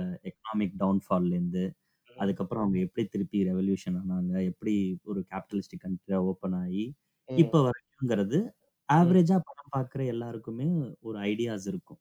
ம். ஸோ ஹாலிவுட் படம் பார்க்கறதுங்கிறது ரொம்ப ஒரு இயல்பான மனநிலைக்கு வந்துருச்சு. ம். அதே சமயத்துல இப்போ நான் திடீர்னு போய் ஒரு கொரியன் படம் பார்க்குறேன், இல்லனா ஒரு ம். பார்க்குறேன், இட்டாலியன் படம் பார்க்குறேன் அப்படின்னா. எனக்கு அதோட கல்ச்சர் பத்தி எனக்கு எதுவுமே தெரியாது. நல்ல கேள்வி. அவங்க எப்படி இருப்பாங்க அப்படின்னு. இதுக்கான ஒரு அடிப்படை விஷயங்கள் அட்லீஸ்ட் அந்த ஹிஸ்டரியாவது ஒரு ஒரு சினிமா ரசிகன் தெரிஞ்சுக்கணுமா? அது வந்துட்டு தேவையா? 100% ஆனா, பாத படிச்சுட்டு தெரிஞ்சுக்கிட்டு தான் படம் பார்க்கணும்னு அவசியமே கிடையாது. சில படம் வந்து செல்ஃப் எக்ஸ்ப்ளனேட்டரியா இருக்கும். இப்போ நான்லாம் வந்து டர்க்கி பத்தி டர்க்கியோட அந்த லேண்ட்ஸ்கேப், அங்க இருக்கிற மக்கள், அவங்க என்ன மாரி ஒரு மனநிலையில இருக்காங்க, அவங்களோட ஹிஸ்டரி என்ன, இதெல்லாம் தெரிஞ்சுக்கிட்டது ஒரு 4 புக்கும், ஒரு 40 படம் தான். சரியா? நான் 4 புக்கு தான் படிச்சிருக்கேன். 40 40 படம் பார்த்துருக்கேன் டர்க்கிலேருந்து. அந்த 40 படம் நீங்க பார்க்கும்போது ஒரு மெய்ஸ் மாரி உங்களுக்கே ஒரு ஸ்டோரி கிரியேட் ஆயிரும் ஓவர் த டைம்லைன். அதுக்கப்புறம் நீங்க அங்க இருக்கிற லிட்ரேச்சர வந்து நீங்க படிக்கும்போது, ஓ! இவங்களோட ஹிஸ்டரி இதானா அப்படின்னு புரிஞ்சிரும். இப்போ நான் இப்போ ஃபார் எக்ஸாம்பிள் நான் டர்க்கிலேருந்து பார்த்த படங்கள்லாம் பார்க்கும்போது, ம் எனக்கு ஒரு விஷயம் மட்டும் புரியல. ம் why they are caught between first world and third world அப்படின்ற கொஸ்டின் எனக்கு ஆரம்பத்திலே வந்துருச்சு. அப்போ இன்னும் படிக்கும்போது அவங்களே ஒரு வகையான ஒரு செகண்ட் வேர்ல்ட் கண்ட்ரி தான். அ அவங்க ஆட்டாடூர்க் டைமுக்கு அப்புறமா அதாவது மாடர்ன் டர்க்கிய வந்து ஆட்டாடூர்க்னு ஒரு ரெவல்யூஷனரி ஃபார்ம் பண்ணாரு. ம் 20ஸ்ல 1920ஸ்ல வேர்ல்ட் வார் 1க்கு அப்புறம். அந்த டைம்லேருந்தே they are trying to uh migrate towards European way of life, western lifestyle. ஆனா, ம். Most of the population is Islamic religious fundamentalist. ஓகேவா? இந்த 2 டைப் ஆஃப் ஐடியாலஜிக்கு நடுவுல நடக்கிற டிஸ்கஷன் தான் அங்க படமே.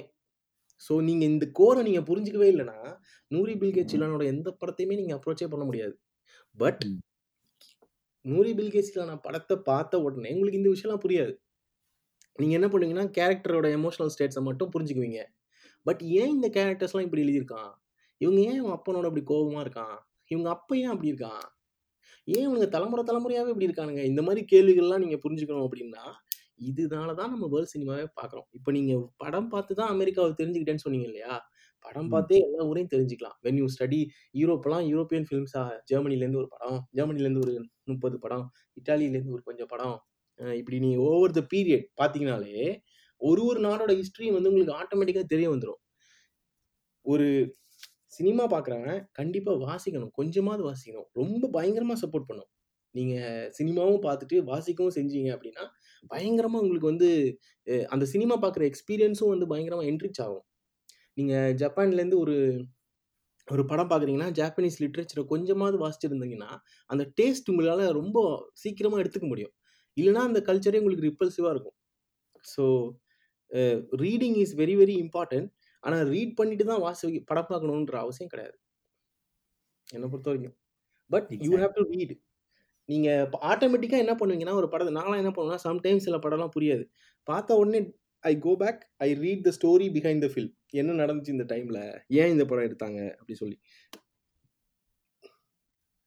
ஸோ, அப்போ நம்ம அந்த படத்தோட பேக் ஸ்டோரியும் படிக்கணும். பிளஸ் அந்த நிலம் சார்ந்த விஷயங்களோ, இல்ல அந்த கண்ட்ரில இருக்கக்கூடிய ஒரு அரசியலோ, ஆமா. அதுலேருந்து இருக்கக்கூடிய ஒரு பேசிக் அ லிட்ரரி ஸ்டடி அதுவும் ரொம்ப லேபிரின்த் பார்த்துருக்கீங்களா?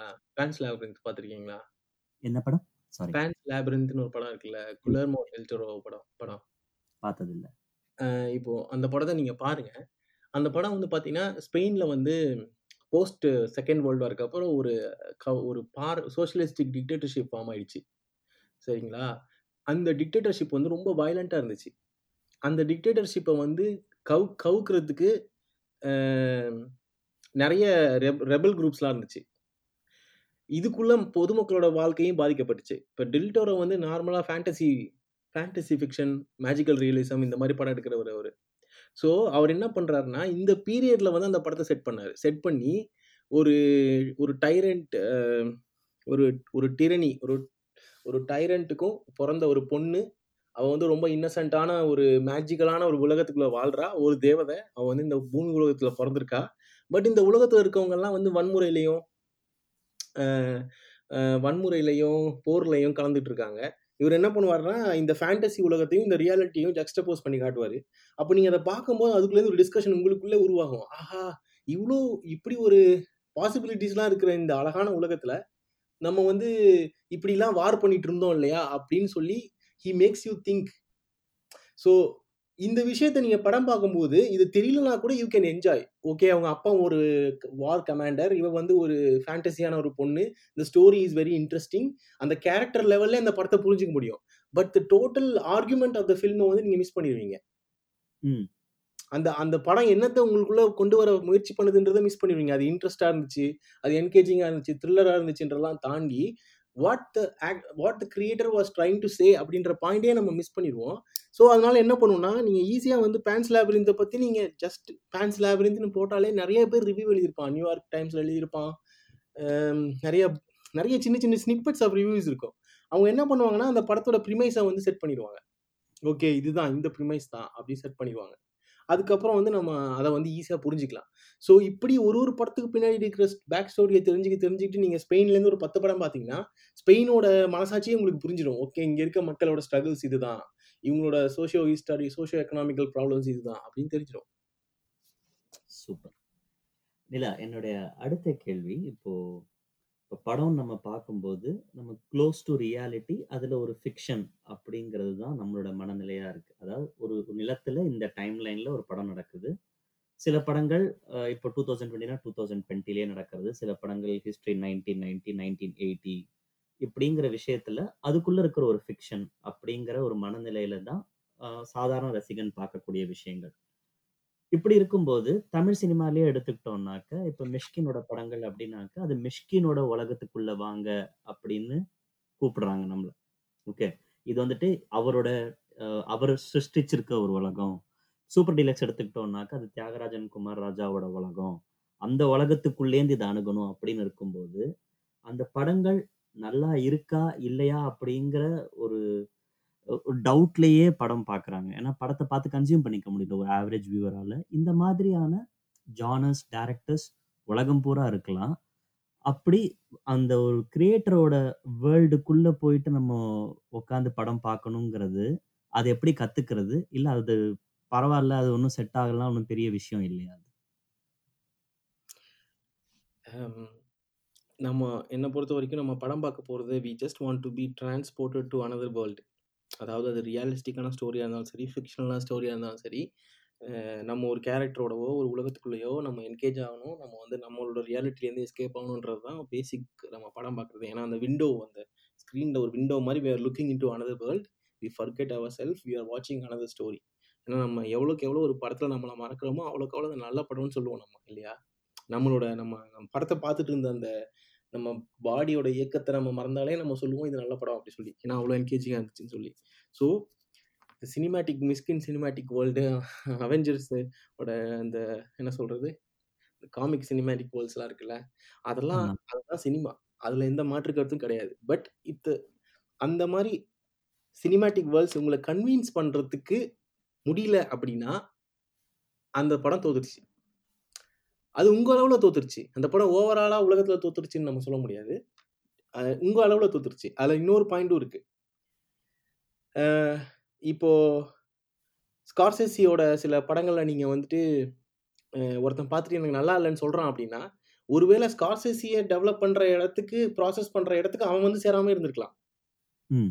ஸோ முதல்ல ஆடியன்ஸுக்கு வந்து அதனால தான் முக்கியமாக அவங்க ரேஞ்ச் ஆஃப் சினிமாஸ் பார்க்கணும்னு நான் சொல்கிறேன் இப்போ தமிழ் சினிமா மட்டுமே பார்த்துட்டு இருந்தாங்கன்னா ஒரு பார்டர் லைன் சினிமாஸாக அவங்களால எது நல்லது எது தப்புன்னு சொல்ல முடியாது. போத் இன் டேர்ம்ஸ் ஆஃப் அவங்களுக்கு அவங்கள எமோஷன்ஸை சரியாக கன்வின்ஸ் பண்ணிச்சா? அவங்களோட ஐடியாலஜிஸுக்கோட ஒத்து போச்சா? இது எல்லாத்துலேயுமே ஒரு குழப்பமான இடத்துல இருந்துச்சுன்னா அவங்களுக்கு ரொம்ப ரொம்ப சே ரொம்ப சின்ன சாம்பிள் ஸ்பேஸில் தான் படம் பார்த்துட்டு இருந்தாங்க அவங்களுக்கு குட் எக்ஸாம்பிள்ஸ்லாம் தெரியாது அப்படின்னா அவங்களால ஜட்ஜ் பண்ண முடியாது. யாரால ஜட்ஜ் பண்ண முடியாது அப்படின்னா யாருக்கெல்லாம் நிறைய குட் எக்ஸாம்பிள்ஸ் தெரியாதோ அவங்க அது எல்லா இதுலையுமே அப்படிதானே? இப்போ நீங்கள் கிரிக்கெட் பார்க்குறீங்கன்னா பாக்குறீங்கன்னா you can judge a better player because you know you have watch lot of better players play இல்லையா? ஸோ நிறைய கிரிக்கெட் பேட்ஸ்மேன்ஸை பார்த்து பார்த்து ஓகே இது நல்ல ஒருத்த அப்போ திடீர்னு வந்து ஒருத்தன் ஒரு மேட்ச் ஒழுங்கா ஆடுறான் இன்னொரு மேட்ச் ஆடலன்றவன நம்ம ஈஸியாக கண்டுபிடிச்சிருவோம்ல. ஓகே இன்னும் மெச்சூர் ஆகல அப்படி சொல்லி. ஸோ அந்த மாதிரி ரெண்டு லெவலையும் நடக்கணும். ஒன்று வந்து ஆர்டிஸ்ட் தோத்துருக்கலாம். அப்படி இல்லைன்னா ஆடியன்ஸோட range of you know range of cinema வாட்சிங் அது வந்து ரொம்ப நேரோவாக இருந்துச்சுன்னா sometime they also miss to get some experience அது அப்படின்னு நான் நினைக்கிறேன். நைஸ் நம்மளோட அடுத்த கேள்வி கைதி படம் ரிலீஸ் ஆயிருந்தப்போ ஊரே அந்த படத்தை கொண்டாடுச்சு. ஓகே நான் உங்ககிட்ட அந்த படத்தை பாருங்க அப்படின்னு சொன்னப்போ நீங்க என்கிட்ட ஒரு விஷயம் சொன்னீங்க. இது வந்துட்டு நல்ல படம் மாதிரி மேக் பண்ண ஒரு படம். ஆனால் அது நல்ல படம் இல்லை. ஏன்னா அதுக்குள்ளே இருக்கிற மாரல் ஃபேக்டர் இல்லை அப்படிங்கிறது. அதை விலாவரியாக சொல்லிட்டு இதை வந்துட்டு ஒரு சினிமா ரசிகன் எப்படி டிஸ்டிங்யூஷ் பண்ணுறது ஒரு படம் வந்துட்டு இது நிஜமாவே நல்ல படம். இல்லைன்னா அது நல்ல படம் மாதிரி இருக்கிற போர்வையில் made to look good film அப்படிங்கிற ஒரு புரிதல் எப்படி வரும்? இது ஒரு கிரிட்டிக்கலான கொஷின் என்னன்னா இப்போ கைதி நான் பார்க்கும்போது படம் எனக்கு பிடிக்காமலாம் இல்லை. I was engage throughout the film but um, அது அங்கே அவங்க என்ன எலமெண்ட்ஸ்லாம் யூஸ் பண்ணி என்னை என்டர்டெயின்மெண்ட் பண்ணுறாங்கன்றதுல எனக்கு முழுசாக ஈடுபாடு கிடையாது. Um, அவங்க பண்ணுற அங்கே அங்கே பண்ணுற அந்த என்ன சொல்கிறது அவங்க நிறைய ஸ்டோரியில் ட்விஸ்ட்டு பிளாட்ஸு இல்லை ஒரு ஃபைட்டோ இல்லை அடுத்து என்ன நடக்க போகுது அப்படின்ற ஒரு பாயிண்ட்ஸை ஓகே இப்போ பாரு அவன் எடுத்துகிட்டு போகிறானா இல்லையா? அவன் போய் சேர்ந்துருவானா இல்லையா? அப்படின்ற அந்த ஆர்வம்லாம் க்ரியேட் பண்ணுறாங்க இல்லையா? இந்த விஷயத்துலலாம் சில இடத்துல எனக்கு ஓகே இது ஒரு மாதிரி ஓகே ஏன்னா இப்போ ரேஞ்ச் ஆஃப் ஃபிலிம்ஸ் நீங்கள் நிறையா பார்க்கும்போது உங்களுக்கு ஆட்டோமேட்டிக்காக அது தோணும். ஓகே ஓகே இதெல்லாம் வந்து ரொம்ப நல்ல ஐடியா கிடையாது. இந்த ஐடியா இவர் யூஸ் பண்ணுறாரு இல்லையா? இங்கே என்கேஜ் பண்ணுறதுக்கு இது வந்து ரொம்ப சில்லியான ஐடியா அப்படின்றதெல்லாம் உங்கள் மனசுக்குள்ள தோணிகிட்டே இருக்கும். அதையும் தாண்டி கைதி படம் எனக்கு ஓவர் டோட்டலாக என்கேஜிங்காக தான் இருந்துச்சு. பட் எனக்கு இந்த கைதி படத்து மேலே நான் வச்ச விமர்சனம் என்னன்னா நான் எழுதின அந்த சின்ன ஒரு ஆர்டிக்கிள் ஒரு ஒரு சின்ன ஒரு ரைட்டப்போட டைட்டில் என்ன வச்சிருந்தேன்னா சுவாரஸ்ய வியாபாரிகள் அப்படின்னு எழுதியிருந்தேன்னு நினைக்கிறேன். அது என்ன விமர்சனம் அப்படின்னா தமிழ் சினிமாவோட ட்ரெண்ட் மேலேயான விமர்சனம். கைதி படம் ஸ்டாண்டலோனா ஒரு ஆரோக்கியமான ஒரு இண்டஸ்ட்ரியில வந்துச்சுன்னா எனக்கு பெருசா விமர்சனம் இருக்காது. இட்ஸ் ஓகே ஃபிலிம் சொல்லிட்டு நான் போயிடுவேன் தமிழ் சினிமாவோட ட்ரெண்டே கைதி மாதிரியான பிளாட் கைதி கைதி மாதிரியான ஸ்டோரி கைதி மாதிரி எப்படி ஒருத்தனை ஒரு ஆடியன்ஸை ஜஸ்ட் ஆடியன்ஸை மட்டும் நீ என்கேஜ் பண்ண போதும் அதான் சினிமா அப்படின்னு ஒரு மார்க்கெட்டிங் பண்றாங்கல்ல. அந்த ஒரு விஷயத்துக்கு ஆப்போசிட்டா சில விஷயங்களை சொல்ல வேண்டியது இருக்கு. ஏன்னா சினிமான்றது ஒருத்தனை சும்மா வந்து மூணு மணி நேரம் அவனை யோசிக்க விடாத ஒரு மிருகம் மாதிரி வச்சு நான் உன்னை என்டர்டைன்மெண்ட் ஒரு ஒரு கிச்சு கிச்சு மூட்டுற மாதிரி என்னை பொறுத்த வரைக்கும் அது. உன்னை நான் படம் மூணு மணி நேரம் கிச்சு கிச்சு மூட்டிட்டே இருப்பேன். மூணு மணி நேரம் உன்னை கிச்சு கிச்சு ஜாலியாக சிரிச்சுட்டே இருந்த அப்படின்னா நீ வந்து நல்ல படம் அப்படின்னு சொல்றதை தாண்டி நம்ம கிச்சு கிச்சு மூட்டுற உணர்ச்சி மட்டுமா நமக்கு இருக்கு உலகத்துல? உணர் உணர்வு இருக்குல்ல. Cinema. Can make you explore your self எனக்கு தெரிஞ்சு சினிமா பார்த்து தன்னை உணர்ந்துகிட்டவங்களே நிறைய பேர் இருக்காங்க.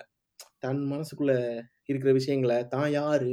தன்னை சொசைட்டி என்ன பண்ணிட்டு இருக்கு நான் அப்படின்னு அதாவது ரொம்ப டீப்பா தன்னை புரிஞ்சுக்கிறதுக்கே சினிமா ஹெல்ப் பண்ணும்போது அப் அதுக்கு உங்களை நிறைய வேற வேற levels state of minds levels of consciousness levels of எமோஷன்ஸுக்குள்ளெல்லாம் கொண்டு போகிறதுக்கான வாய்ப்புகள் இருக்கும்போது ஜஸ்ட் உன்னை நான் மியர் என்கேஜ் பண்ணி என்டர்டைன்மெண்ட் பண்ணிட்டேன்னா I am a successful film maker I am suck this is a successful film இந்த ட்ரெண்டை தான் நீங்கள் எல்லாரும் ஃபாலோ பண்ணணும் அப்படின்னு சொல்லி ஒரு ட்ரெண்டு வந்து இண்டஸ்ட்ரிக்குள்ளே செட் ஆகிட்டு இருக்கு. எல்லா வர்ற நியூ ஃபில்ம் மேக்கர்ஸும் இந்த மாதிரி எல்லா படமும் மாஃபியா எல்லா ஒரு nineteen nine ninety five percent of the film பார்த்தீங்கன்னா அவங்க எழுதுகிற ஸ்டோரியில் இருக்கிற மனிதர்கள் அவங்க சொல்கிற விஷயம் எதுவுமே வந்து ரியாலிட்டியில விட ஒரு ஒரு இணக்கமாக இருக்காது. எல்லாமே வந்து எல்லாமே ஃபிக்ஷனாக இருக்கும். ஃபிக்ஷன் நம்ம சொல்லும்போது நம்ம வாழ்க்கையே மாற்றி எழுதுற மாதிரி இருக்கும். நம்ம நம்ம நம்ம தினமும் எக்ஸ்பீரியன்ஸ் பண்ணதை. நீங்கள் விமர்சிக்கலாம் வே தேவையே இல்லை. நம்ம நம்ம மனிதர்களை நம்ம வாழ்க்கைக்கு க்ளோஸாகவே நீங்கள் படம் எடுத்துட்டாலே அதுவே ஆட்டோமேட்டிக்காக ஒரு ஒரு ஆர்ட் ஃபார்மாக ஆர்ட்டாக கன்வெர்ட் ஆகிடும் அது எவ்வளோ ஃபாஸ்ட்டாக வேணா இருக்கலாம் ஸ்லோவாக வேணா இருக்கலாம். ஸோ அதுதான் என்னோட விமர்சனமாக இருந்துச்சு. ஸோ இந்த நல்ல அப்புறம் இந்த பாயிண்ட் நீங்கள் சொன்னீங்க இல்லையா? இது நல்ல படம் மாதிரி எடுக்கப்பட்ட அப்படி சொன்னீங்க இல்லையா? அதை நான் கொஞ்சம் விளக்கணும்னு நினைக்கிறேன். என்னன்னா ஒரு படத்தை நல்ல படம் மாதிரி ஒருத்தன் எடுத்துட்டான்னா அது நல்ல படம். ஓகே. ஏன்னா இட்ஸ் அ மேக் பிலீஃப் தான். ஸோ ஒருத்தன் நல்ல படம் மாதிரி உங்களை ஒருத்தன் பிலீவ் பண்ண வச்சிட்டான்னா இட்ஸ் நல்ல படம். அதுல இருந்து எந்த மாற்று கருத்தும் இல்லை. அதுக்கப்புறம் நம்ம வந்து விமர்சனத்தை வைக்கிறோம். அந்த படம் வந்து இண்டஸ்ட்ரியில எங்க செட் ஆகுது? இது என்ன பாலிடிக்ஸை பேசுது? இது எந்த சமுதாயத்தையாவது அஃபன் அஃபன் பண்ணுதா? இதுல இந்த ஆக்டிங் எப்படி இருக்கு? டைரக்டிங் எப்படி இருக்கு? சினிமேட்டிக் எலமெண்ட்ஸ் எப்படி இருக்கு? சினிமேட்டிக் ஃபார்ம் எப்படி இருக்குன்றதெல்லாம் அதுக்கு அடுத்து வர்றது. ஸோ என்னை பொறுத்த வரைக்கும் Kaithi was okay film but Kaithi set பண்ற இண்டஸ்ட்ரியில் செட் பண்ண போகிற செட் பண்ணுற ப்ரிமைஸ் ஏற்கனவே ஒரு ட்ரெண்ட் ஃபார்ம் ஆகிட்டு இருந்ததை ரொம்ப ஸ்ட்ராங் பண்ணியிருக்கு. மறுபடியும் மறுபடியும் நம்ம வந்து கைதி மாதிரி படத்தையே எடுத்து எடுத்து ஒரே கிரைண்டுக்குள்ளே போவோம். அதுவே போர் அடிச்சு அப்புறம் என்ன வழி தெரியாமல் நிற்போம் இப்படி நம்ம திருப்பி திருப்பி ஒரே கிரைண்டுக்குள்ளே ஒரே வேற ஒரே கிரைண்டுக்குள்ளே வேற வேற டைமில் வேற வேற கிரைண்டில் போயிட்டு இருக்கோன்றது என்னோட ஒப்பீனியன் ஓகே நிலா அடுத்த கொஸ்டின் வந்து இப்போ நம்ம படம் பார்க்குறோம். கன்சிஸ்டண்ட்டாக படம் பார்த்துட்டே இருக்கும்போது நம்மளோட ரசனைகள் வேறுபடுதுன்னு நமக்குள்ளேயே தெரிய வரும். ஆம், சில நேரங்களில் வந்துட்டு பளிச்சுன்னு இருக்கக்கூடிய படங்களில் கேமரா நல்லா இருக்கு அப்படின்னு பொதுவாக விமர்சனம் எழுதுறவங்க சொல்லக்கூடிய ஒரு விஷயமோ இல்லை பாட்டு நல்லா இருந்தாலோ இல்லை எங்கேஜிங்காக ஒரே மாதிரி பேட்டர்ன் ஆஃப் சவுண்ட்ஸ் படம் முழுக்க கன்வே ஆயிட்டாக்கா அதில் பிஜிஎம் ஸ்கோர் நல்லா இருக்குன்னு சொல்கிறதா இருக்கட்டும். சுவாரஸ்யமாக சுவாரஸ்யமா எனக்கு ரெண்டு மணி நேரம் ரெண்டரை மணி நேரம் ஒரு படம் ஓடுதுங்கிறதுனால எடிட்டிங் நல்லா இருக்குன்னு இப்படி பொதுவா ஒரு விமர்சனம் வைக்கும்போது அதுவே வந்துட்டு ஊர்ஜிதம் ஆயிடுது மற்றவங்க எல்லாருக்குமே ஆமா இந்த படத்துல கேமரா நல்லா இருக்கு இந்த படத்துல சவுண்ட் நல்லா இருக்கு இதுல வந்து எடிட்டிங் நல்லா இருக்கு அப்படின்னு பரவிடுது அந்த விஷயம். ஆனா அந்த வெறும் பளிச்சுன்னு தெரியறது மட்டும் கேமரா கிடையாது. சுவாரஸ்யமா எடிட் பண்ணிருக்கிறது மட்டும் எடிட் பேட்டர்ன் கிடையாது. ஜம்ப் கட்ஸ் இருந்தா அது வந்துட்டு எடிட்டிங் கிடையாது. இல்லைனாக்க சவுண்ட் நல்லா இருக்கிறதுனால மட்டும் அவங்க கரெக்டாக அந்த மியூசிக் போடல. அது வந்துட்டு ஒரு ரிப்பீட்டபிள் பேட்டர்னாவோ இல்லை ஒரு லூப்பிங் ஸ்ட்ரக்சர் மட்டும்தான் இருக்கு. அதில் பெருசாக வேலை மெனக்கெடலை அப்படின்னு விஷயம் தெரிஞ்சாலும் அந்த விஷயத்தோட அடி நாதம் வரைக்கும் ஃபுல்லாக தெரிஞ்சால் மட்டும்தான் சொல்ல முடியுமா? இல்லை இது வந்துட்டு இது பார்க்கும்போது இல்லை இது ஏதோ ஒரு நீங்கள் சொன்ன மாதிரி தான் திருப்பி இது மேக் பிலீவ் ஃபேக்டர் நல்லா இருக்கா நல்லா இருக்குன்னு போயிடலாமா?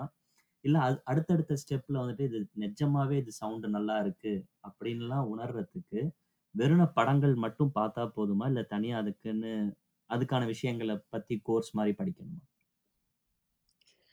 ஆடியன்ஸோட வேலை போயிட்டு சினிமா கோர்ஸு, ஸ்க்ரீன் ஸ்க்ரீன் எழுதுவது எப்படி, எடிட்டிங் என்றால் என்னன்னு படிக்க வேண்டியதெல்லாம் கிடையவே கிடையாது. ஆடியன்ஸோட வேலை வந்து சினிமா பார்க்குறது. நான் வந்து மேக் பிலீஃப் வந்து பிலீவபிளாக இருந்துச்சுன்னா நல்ல படம்னு சொல்கிறது I am considering with an assumption audience had watched considerable amount of films and his taste is amazing. புரியுதுங்களா உங்களுக்கு?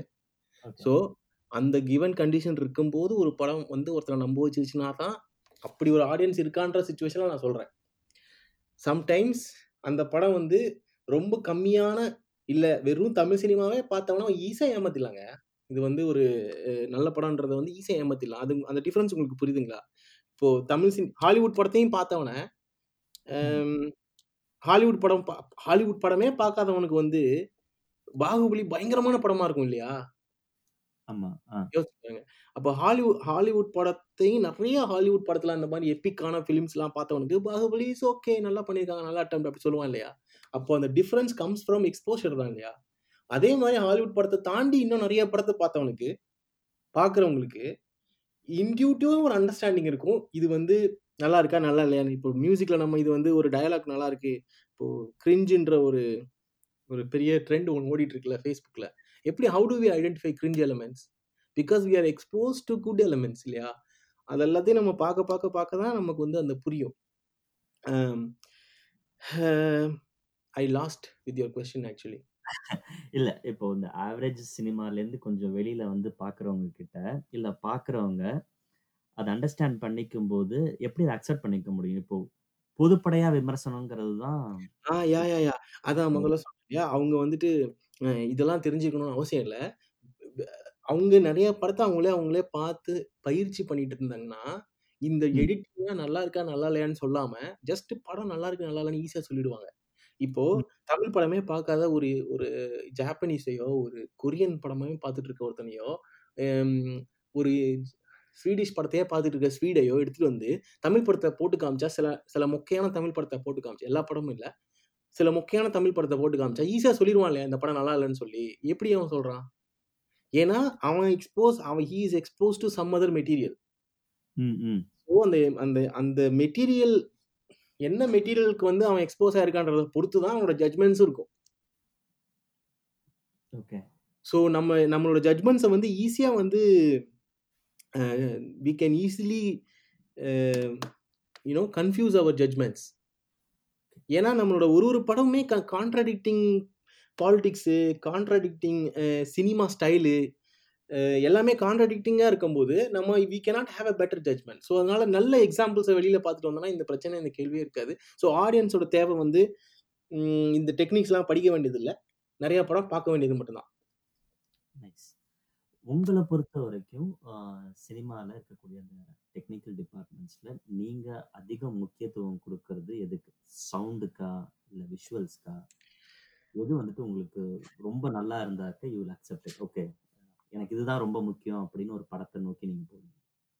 இல்ல நான் வந்து அ முன்னாடி அப்படி இருந்தேன். ஆக்சுவலா வந்துட்டு ஒரு படத்துல சினிமாட்டோகிராஃபி பயங்கரமா இருந்தா, அந்த படம் நல்லா கூட இல்ல. இவ்வளோ ப தப்பான ஒரு பாலிடிக்ஸ் இருந்தா கூட நான் வந்து அந்த படத்த சூப்பர் படம்னு சொல்லிட்டு இருந்தேன்.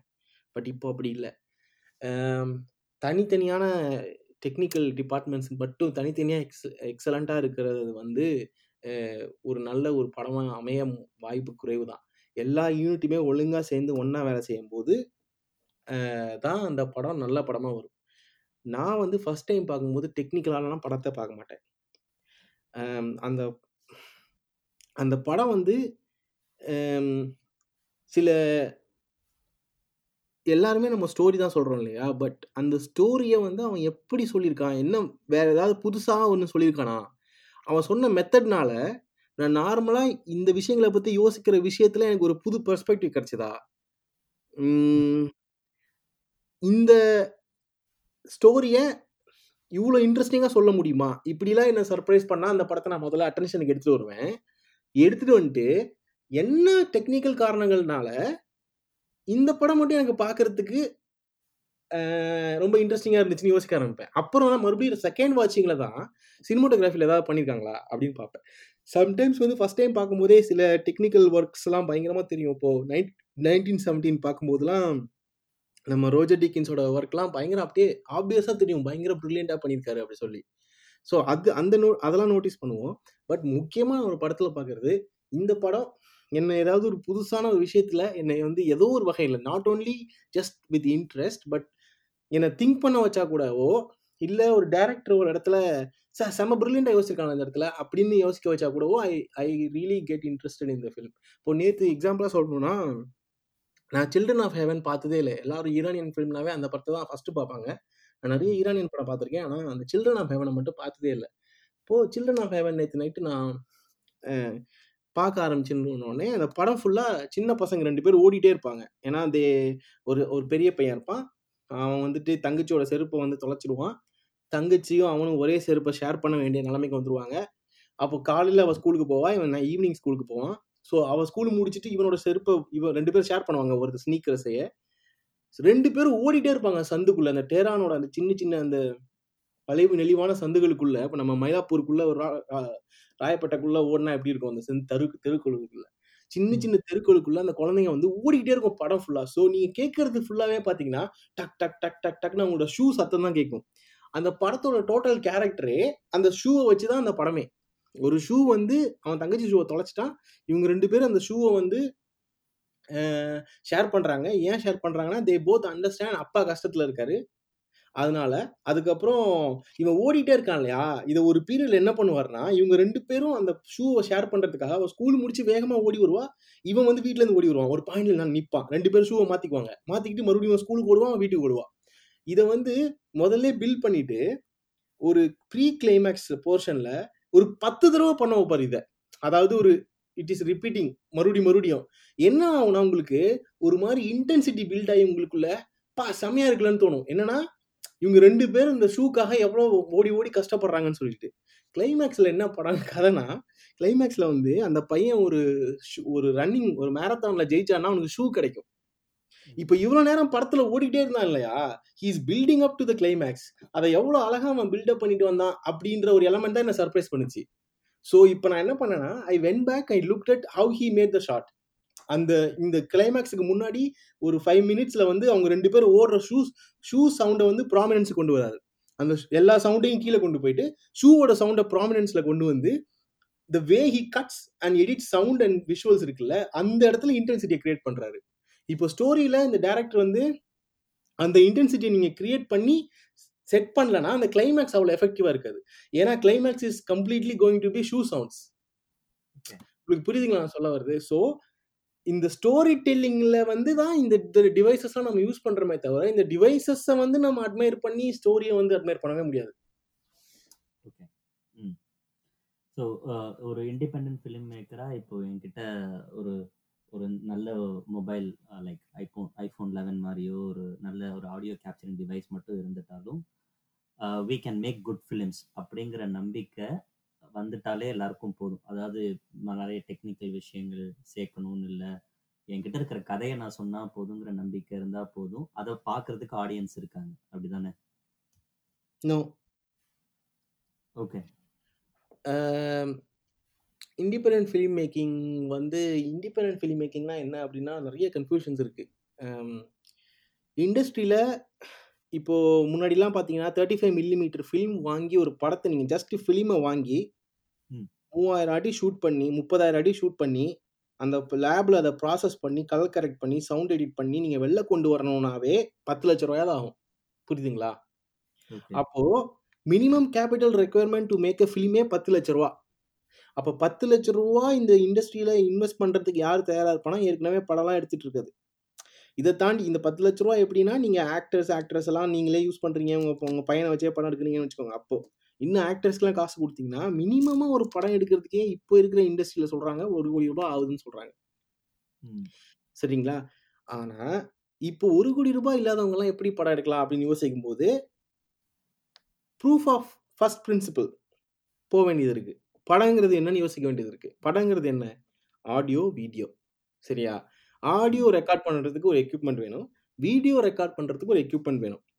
At the same time we should not compromise the basics of cinema அப்போ பேசிக்ஸ் ஆஃப் சினிமாவை காம்ப்ரமைஸ் பண்ணாமல் ஆடியோ வீடியோ நீங்களால் கேப்சர் பண்ண முடியும் அப்படின்னா then that is a possibility அதுக்காக நீங்கள் வந்து உங்களோட குவாலிட்டி எல்லாத்தையுமே காம்ப்ரமைஸ் பண்ணி தான் நீங்கள் இண்டிபெண்டாக இண்டிபெண்டன்ட் ஃபில்ம் மேக்கர்னாவே குவாலிட்டியை காம்ப்ரமைஸ் பண்ணுறவன் அப்படின்னு கிடையாது. பட் அவனுக்கு கிடைக்கிற கேமராவை அதையே வந்து அவன் ஏஸ்தட்டிக்ஸாக மாற்றிடுவான் இப்போது அன்சென்னு ஒரு படம் இருக்குது சோந்தர்பெர்க்கோட படம். சோந்தர்பெர்க் வந்து ரொம்ப இண்டிபெண்டன்ட் ஃபில்ம் மேக்கர் ஏன்னா அவன் இண்டஸ்ட்ரியில் நிறைய படம் மில்லியன் கணக்கில் வாங்கி அந்த ப்ரெஷரை மண்டையில் போட்டுக்கிட்டு அவன் வந்து படம் எடுக்க மாட்டான். அவன் வந்து ஜஸ்ட் ஒரு ஐம்பதாயிரம் டாலரில் ஒரு படம் எடுப்பான். பத்தாயிரம் டாலரில் ஒரு படம் எடுப்பான். அன்சைன்லாம் பார்த்தீங்கன்னா இருபதாயிரம் டாலரோ முப்பதாயிரம் டாலரில் தான் எடுத்தான். ஸோ அன்சைன் என்ன பண்ணியிருந்தான்னா ஐஃபோனில் தான் நான் எடுப்பேன்னு முடிவு பண்ணிட்டான் ஃபர்ஸ்ட் ம். ஐஃபோனில் எடுக்கணும்னு முடிவு பண்ணாலும் ஐஃபோனை வந்து அதோட பெஸ்ட்டில் எப்படி யூஸ் பண்ணணும்னு நீ அண்டர்ஸ்டாண்ட் பண்ணணும். அதோட லிமிடேஷன்ஸ் என்ன? அதோட அட்வான்டேஜஸ் என்ன டிஸ்அட்வான்டேஜஸ் என்ன எல்லா டெக்னிக்கல் எபிலிட்டிஸ் என்ன டிசபிலிட்டிஸ் என்ன எல்லாத்தையுமே நம்ம புரிஞ்சுக்கிட்டா தான் பண்ணணும். அன்சைனில் ஒரு சூப்பர் பாயிண்ட் நான் அப்சர்வ் பண்ணேன். என்னன்னா ஐஃபோனில் நார்மலாக நீங்கள் வந்து ஸ்கையை பட படம் எடுத்தாலே ப்ளூ கலரில் வரும் இல்லையா? அந்த படத்தோட கலர் கிரேடிங்கே ப்ளூ பேக்ரவுண்டை மாற்றிட்டான் blue and brown so blue and brown வந்து ஒரு பிரைமரி கலர் வீலில் வந்து நல்ல ஒரு ஜக்ஸ்டபோசிங் கலர் அதாவது ரெண்டுமே வந்து ஒரு ஆப்போசிட் கலர் அது ரெண்டுமே சூப்பராக இருக்கும் அந்த படத்தில். ஸோ ஐஃபோனுக்குன்னு இன்பில்டாக ஒரு கேரக்டரிஸ்டிக்ஸ் இருக்குது அதையே படத்தோட கலர் தீமாக வச்சு அது வந்து என்ன ஆச்சுன்னா சைக்காலஜிக்கல் படம் சைக்காலஜிக்கல் த்ரில்லர் ஸோ அதனால ப்ளூ அண்ட் ப்ரௌன் வந்து ஒரு மாதிரி செட் ஆயிடுச்சு அந்த படத்துக்கு.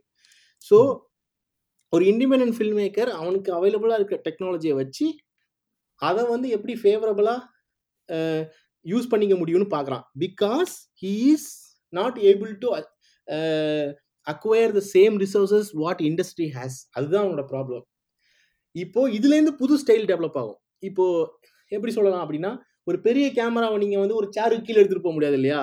ஒரு டேபிளுக்கு கீழேயோ ஒரு சந்துக்குள்ளே பட் ஐஃபோன் இருந்துச்சுன்னா நீங்கள் வந்து கேமரா அங்கேருந்து அப்படி ட்ராவல் பண்ணி இப்படி எடுத்துட்டு இப்படி போகலாம்.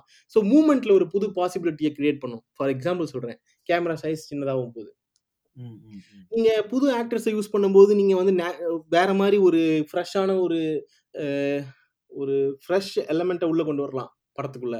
இந்த மாதிரி லிமிட்டேஷன்ஸே சம்டைம்ஸ் நியூ சினிமேட்டிக் ஃபார்ம்ஸை வந்து கிரியேட் பண்ணியிருக்கு பாசிபிலிட்டிஸ் கிரியேட். பண்ணுங்க ஆனாக்கா இப்போ நம்மளோட லிமிட்டேஷன்ஸ் அண்டர்ஸ்டாண்ட் பண்ணிட்டு அதுக்குள்ள விளையாடலாம் அப்படின்னாக்கா இண்டிபெண்டன்ட் சினிமா கேன் ஃப்ளரிஷ் ஏன்னா ஒரு டென் இயர்ஸ் முன்னாடி பார்த்தோம்னாக்க இந்த நாளை இயக்குனரா இருக்கட்டும் அதுக்கப்புறம் நிறைய இப்போ யூடியூப் ஓப்பன் பண்ணோம்னாக்கவே அவார்ட் வின்னிங் ஷார்ட் ஃபிலிம்ஸ் அப்படின்னு சொல்லிட்டு ஃப்ளரி ஆஃப் ஷார்ட் ஃபிலிம்ஸ் வந்துட்டு இருந்துச்சு.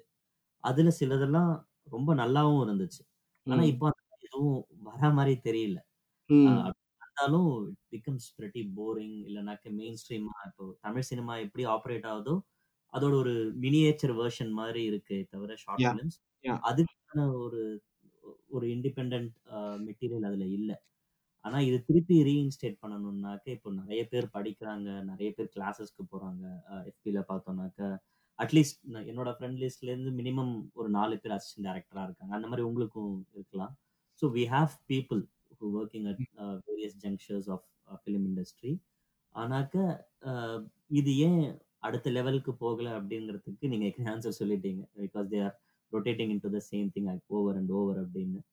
ஸோ இதுக்கும் they need lot of reading right நிறைய விஷயங்களை படிச்சாலோ இல்ல இது வந்து வேற புது கொஸ்டின் நீங்க இது வரைக்கும் கேட்ட கொஸ்டின்லயே ஹவு இந்த மாதிரி ஷார்ட் ஃபிலிம்ஸ் ஏன் வந்து ஹம், ex- ரொம்ப ஃப்ரெஷ்ஷா இல்லை அப்படின்றதே ஒரு தனி கொஸ்டின் இது வரைக்கும் நம்ம பேசின விஷயங்களுக்கு அதுக்கு தொடர்பு இருந்தா கூட ம், நாம முதல்ல சொன்ன விஷயத்துல இருந்து என்ன எடுத்துக்கணும்னா அந்த ஃபில்ம் இப்போ நம்ம ஆடியன்ஸோட பெர்ஸ்பெக்டிவ்ல இருந்து பேசணும் இல்லையா? ம். ஃபில்ம் மேக்கர்ன்றவன் அவனுக்கு எந்த எக்ஸ்கியூஸ்மே இது வரைக்கும் நான் சொன்னேன் இல்லையா? ஃபில்ம் ஆடியன்ஸ் வந்து ரொம்பலாம் படிக்க தேவையில்ல. ஜஸ்ட் ஒரு படத்தோட ப்ரிமைஸை மட்டும் படித்தா போதும். ஒரு ஃபில்ம் மேக்கருக்கு வந்து ஃபில்ம் ஆடியன்ஸுக்கு வந்து எடிட்டிங்னா என்ன? கலர் கிரேடிங்னா என்ன? சவுண்டுனா என்னன்னுலாம் தெரிய தேவையில்ல. But if he is expose to enough good cinema he will understand what bad cinema ஈஸ்ன்னு சொன்னேன் இல்லையா? ஆனால் ஃபில்ம் மேக்கருக்கு எந்த எக்ஸ்கியூஸும் கிடையாது. ஃபில்ம் மேக்கர் வந்து ரொம்ப டீப்பாக டெக்னிக்கையும் படிக்கணும். ஹிஸ்ட்ரியையும் படிக்கணும் லிட்ரேச்சரையும் படிக்கணும். நம்ம முக்கியமாக அவன் எந்த நிலத்தில் அவன் படம் எடுக்கிறானோ அந்த நிலத்தை பற்றி அவனுக்கு நல்லா தெரிஞ்சிருக்கணும். அங்கே இருக்கிற பாலிடிக்ஸ் என்ன நம்மளோட கான்ட்ரடிக்ஷன்ஸ் என்ன நம்மளோட ஹியூமன் நேச்சர் என்னன்றத பற்றிலாம் ஒரு பேசிக் சென்சிபிலிட்டி இருக்கணும். இதை இப்படி படின்னு நான் சொல்லி ஸ்டிப்புலேட் பண்ண முடியாது முடியாது. பட் அது இல்லைன்னா ரொம்ப ஆப்வியஸாக நமக்கு தெரியும் அவனுக்கு வந்து இல்லைன்னு. ஏன்னா நீங்கள் ஒரு சாஃப்ட்வேர் ப்ரொஃபஷனல் ஒரு இன்ஜினியர் ஒரு இடத்துல ஒர்க் ஒர்க் பண்ணுறீங்க சாஃப்ட்வேர் ப்ரொஃபஷனல் நான் ஒரு பிசிசிஸ்ட் இன்ஜினியர்னு வச்சுக்கோங்களேன். நம்ம ரெண்டு பேருக்கும் ஒரு லெவல் ஆஃப் எஜுகேஷன் இருக்கு. அது மாதிரி இன்னும் உலகத்துல டாக்டர்ஸ் கலெக்டர்ஸ் எல்லாரும் வராங்க படம் பார்க்கறதுக்கு இவங்களோட இன்டெலெக்ட் எல்லாம் நீ மதிச்சு தான் நீ படம் எடுக்கணும்னா நீ அவங்களுக்கு மேல இருக்கணும்னு இல்லை. அவங்கள காம்ப்ரமைஸ் பண்ற அவங்கள கன்வின்ஸ் பண்ற அளவுக்காவது நீ வந்து ரெஸ்பெக்ட் பண்ணிருக்க அவங்களெல்லாம் அவங்கள நீ வந்து ஏமாத்தல ரெஸ்பெக்ட் பண்ணியிருக்க அப்படின்னு நீ விஷயம் தெரிஞ்சவனா இருந்தால் தான் அந்த இடத்துக்கு வர முடியும். டாக்டராக இருக்கிறவன் ஓரளவாவது விஷயம் தெரிஞ்சால் தான் அவன் ஆப்ரேட் பண்ணாவே வர முடியும். அந்த மாதிரி ஃபில்ம் மேக்கருக்கு எக்ஸ்கியூஸே கிடையாது. அவன் ரொம்ப டீப்பாக படிக்கணும் அதை வந்து அவன் ஃபிலிம் ஸ்கூலில் போய் படிக்கலாம் வீட்டில் படிக்கலாம் இப்போ என்ன மாதிரி வந்து மல்டிபிள் ரிசோர்ஸஸில் சேர்ந்து வச்சு படிக்கலாம். எப்படி வேணாலும் படிக்கலாம். பட் அவன் வந்து எக்ஸ்கியூஸே கிடையாது. அவன் எல்லாத்தையும் டீப்பாக படிக்கணும். அது படிக்காம சினிமான்ற ஃபார்மோட ஹிஸ்ட்ரி என்ன? அது ஃபார்ம் என்ன? அது எப்படி வேலை செய்யுது? ஒரு ஸ்டோரியை நீ பேப்பர்ல எழுதிட்டு how to how you should convert இதுக்கு முன்னாடி இருந்தவங்களாம் எப்படி கன்வெர்ட் பண்ணியிருக்காங்க அந்த மாதிரி கேஸ் ஸ்டடிஸ்லாம் நீயே அப்சர்வ் பண்ணாம ஓகே இப்படி ஒரு கதை இருக்கு அந்த கதையை ஏன் இவன் எடுத்திருக்கான்? இந்த டேரக்டர் ஏன் இந்த மாதிரி ஒரு ஷார்ட்டை இந்த படத்துல வச்சிருக்கான்றத பத்திலாம் நீ ப்ராசஸ் பண்ணி யோசிக்காம நான் பேப்பர்ல ஒரு கதையை எழுதிட்டேன். இது வரைக்கும் எனக்கு தமிழ் சினிமா பார்த்த ஒரு அனுபவம் இருக்கு. அதை வச்சு நானும் அதே மாதிரி ஷார்ட்ஸை வச்சு ஒரு படம் எடுப்பேன்னா அது தமிழ் சினிமாவுக்கு கூட கீழே தான் இருக்கும் இல்லையா? அதுதான் பிரச்சனை அந்த ஷார்ட் ஃபிலிம்ஸ்ல ஓகே. ஸோ இந்த ஷார்ட் ஃபிலிம்ஸ் ஏன் எவால்வ் ஆகவே இல்லை? ஏன்னா இப்போ வந்துட்டு ரொம்ப சேச்சுரேட் ஆயிருச்சு. திருப்பி திருப்பி நான் நினைக்கிறேன் முதல்ல ஷார்ட் ஃபிலிம்ஸ் ஒரு ஆல்டர்னேட்டிவ் மீடியம் ஒரு எக்ஸ்பெரிமெண்டல் மீடியம் மாதிரி இருந்துச்சு வந்த புதுசுல. ஸோ அதை என்ன பண்ணாங்கன்னா டெலிவிஷன் சேனல்ஸ் எடுத்து ஓகே இந்த மாதிரி டேலண்ட்ஸ் எல்லாம் ஷோகேஸ் பண்ணாங்க. அந்த டேலண்ட்ஸை என்ன பண்ணாங்கன்னா இண்டஸ்ட்ரி அப்சர்வ் பண்ணிக்கிச்சு.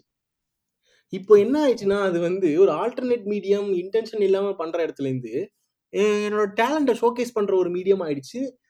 டெக்னாலஜி ரெடிலி அவைலபிளாக இருக்கிறதுனால too many people are showcasing their talents at the same time focus இல்லை. இப்போ நீங்கள் நாளைய இயக்குனர் சொல்லும் போது நாளைய இயக்குனரில் ஒரு பத்து பேரை சூஸ் பண்ணி அவங்கள மட்டும் நீங்கள் ஸ்டடி பண்ணி அவங்கள ஒரு ரெண்டு மூணு பேர் வராங்கன்றது ஒரு விஷயம். யூடியூப்ல பத்தாயிரம் பேர் ஷார்ட் ஃபிலிம் பண்ணுறான் அதில் ஒரு ஷார்ட் ஃபிலிம் தனியாக வெளியில் வந்து ஜெய் அதாவது என்ன சொல்றது? விசிபிலிட்டி வெளியில கிடைச்சி வர்றதுன்றது ரொம்ப கஷ்டமான விஷயம். ஸோ அந்த நேச்சர் வந்து கொஞ்சம் கொஞ்சமா ஒன்று அது இண்டஸ்ட்ரிக்குள்ள அப்சர்வ் ஆகிக்கிச்சு. இன்னொன்று வந்து ஏதோ நான் இண்டஸ்ட்ரிக்குள்ள போறதுக்காக ஷோகேஸ் பண்ற மாதிரி இருக்கு. ஏன்னா ஷார்ட் ஃபிலிம்ன்றது தனி மீடியம் நீங்க வந்து ஒரு ஷார்ட் ஃபிலிம் ஃபில்ம் மேக்கராகவே லைஃப் லாங் இருக்கலாம். புரியுதுங்களா ம். உங்களுக்கு? அதை ஷோகேஸ் பண்றதுக்குன்னே நிறைய பிளாட்ஃபார்ம்ஸ் இருக்கு. ஸோ எல்லாருமே ஓகே எனக்கு டே அது ஒரு விண்டோ எனக்கு ஒரு டேலண்ட் இருக்குன்னு ப்ரூவ் பண்ணுறதுக்கு கண்டிப்பாக ஷார்ட் ஃபிலிம்ஸ் எடுத்து தான் நம்ம பழக முடியும்.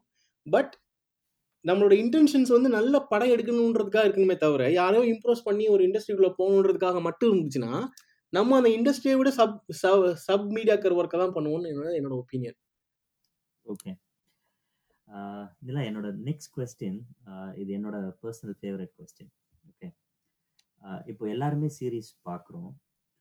சீரீஸ் பார்க்கறதுக்கான டைம் ஸ்பெண்ட் பண்ணுறதுங்கிறது ரொம்ப அதிகமாக என்னோட ஃபேவரட் சீரீஸ் லாஸ்ட் இயர் நான் பார்த்தது வந்துட்டு மார்லஸ் மிஸ்ஸஸ் மெய்சல் எனக்கு அதோட கேரக்டர் ஆர்க் ரொம்ப பிடிச்சிருந்துச்சு.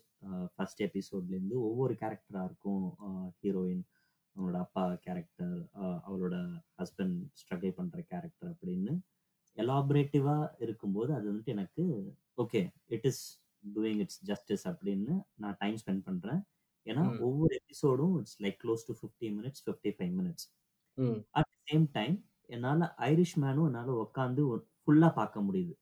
Three and. Half it's two hundred minutes எனக்கு ஒரு ஃபுல் ஃப்ளஷ் வியூ எனக்கு கிடைக்குது. அது படமாவும் எனக்கு அதுலேயும் கேரக்டர் டெவலப் ஆகிறது எனக்கு பிடிச்சிருக்கு. ஆனால் ஐரிஷ் மேன் மேலே வைக்கப்பட்ட மிகப்பெரிய விமர்சனம் வந்து அதோட ரன் டைம் அப்படின்னு. ஆனால் அது மேலே ரன் டைம் வைக்கப்பட்ட விமர்சனம் பண்ணவங்க தான் எல்லா சீரீஸும் வெயிட் பண்ணி பார்க்கறது பிஞ்ச் வாட்ச் பண்ணுறது எயிட் ஹவர்ஸ் ஒரு சீசன் ரிலீஸ் ஆயிடுச்சுனாக்க எயிட் எயிட் ஹவர்ஸ் உட்காந்து ஃபுல்லாக பார்க்கறது இந்த மனநிலை என்ன? எனக்கு இன்னொரு கொஸ்டின் இதில் அப்படியே ஆட் பண்ணிக்கிறேன். வட சென்னை எனக்கு படமா ஒர்க் அவுட் ஆனதை விட ஒருவேளை அது வந்துட்டு சீரியஸா வந்திருந்தா எனக்கு இன்னும் அது ரொம்ப பிடிச்சிருக்கும்.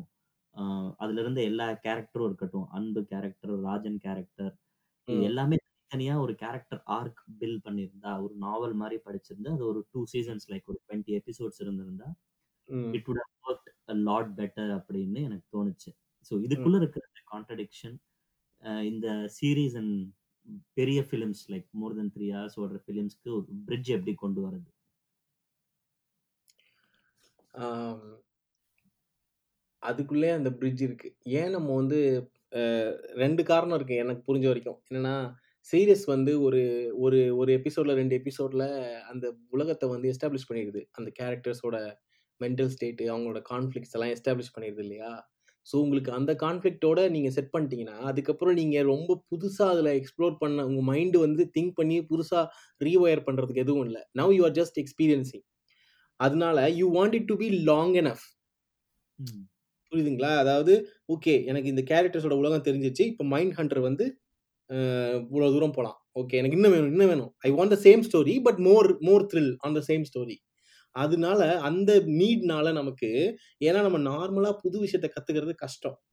ஸோ புது விஷயத்த கற்றுக்கிறது கற்றுக்கிட்டு நான் இப்போ இதை லேர்ன் பண்ணிட்டேன். Give me more pleasure with the same இன்ஃபர்மேஷன்ற மாதிரி நம்ம கேட்குறோம். இது இதனால வந்து சீரியஸ் லாங்காக இருக்கணும்னு எதிர்பார்க்குறோம். அதே நேரத்தில் ஒரு படத்துக்குள்ள கம்ப்ளீட்லி புது உலகத்துக்குள்ள போய் நீங்க அதை வந்து நீங்க ப்ராசஸ் பண்ணி எமோஷனல் அட்டாச் ஆகிட்டு படம் உடனே முடிஞ்சிடும் இப்போ என்னன்னா இந்த த்ரீ ஹவர்ஸ் ஃபிலிமில் ஒரு பிரச்சனை you have to learn a lot inside the film but it ends early it doesn't give you the same reward series is giving இதுக்கு நான் ஒரு சொல்யூஷன் சொல்லுவேன். என்னன்னா I see all films as film series தான். அதாவது series of films series of films எடுத்து நான் பார்ப்பேன். இப்போது இப்போ ஈரானியன் படமாக பார்த்துட்டு இருக்கேன் all Iranian films each film is an episode எனக்கு.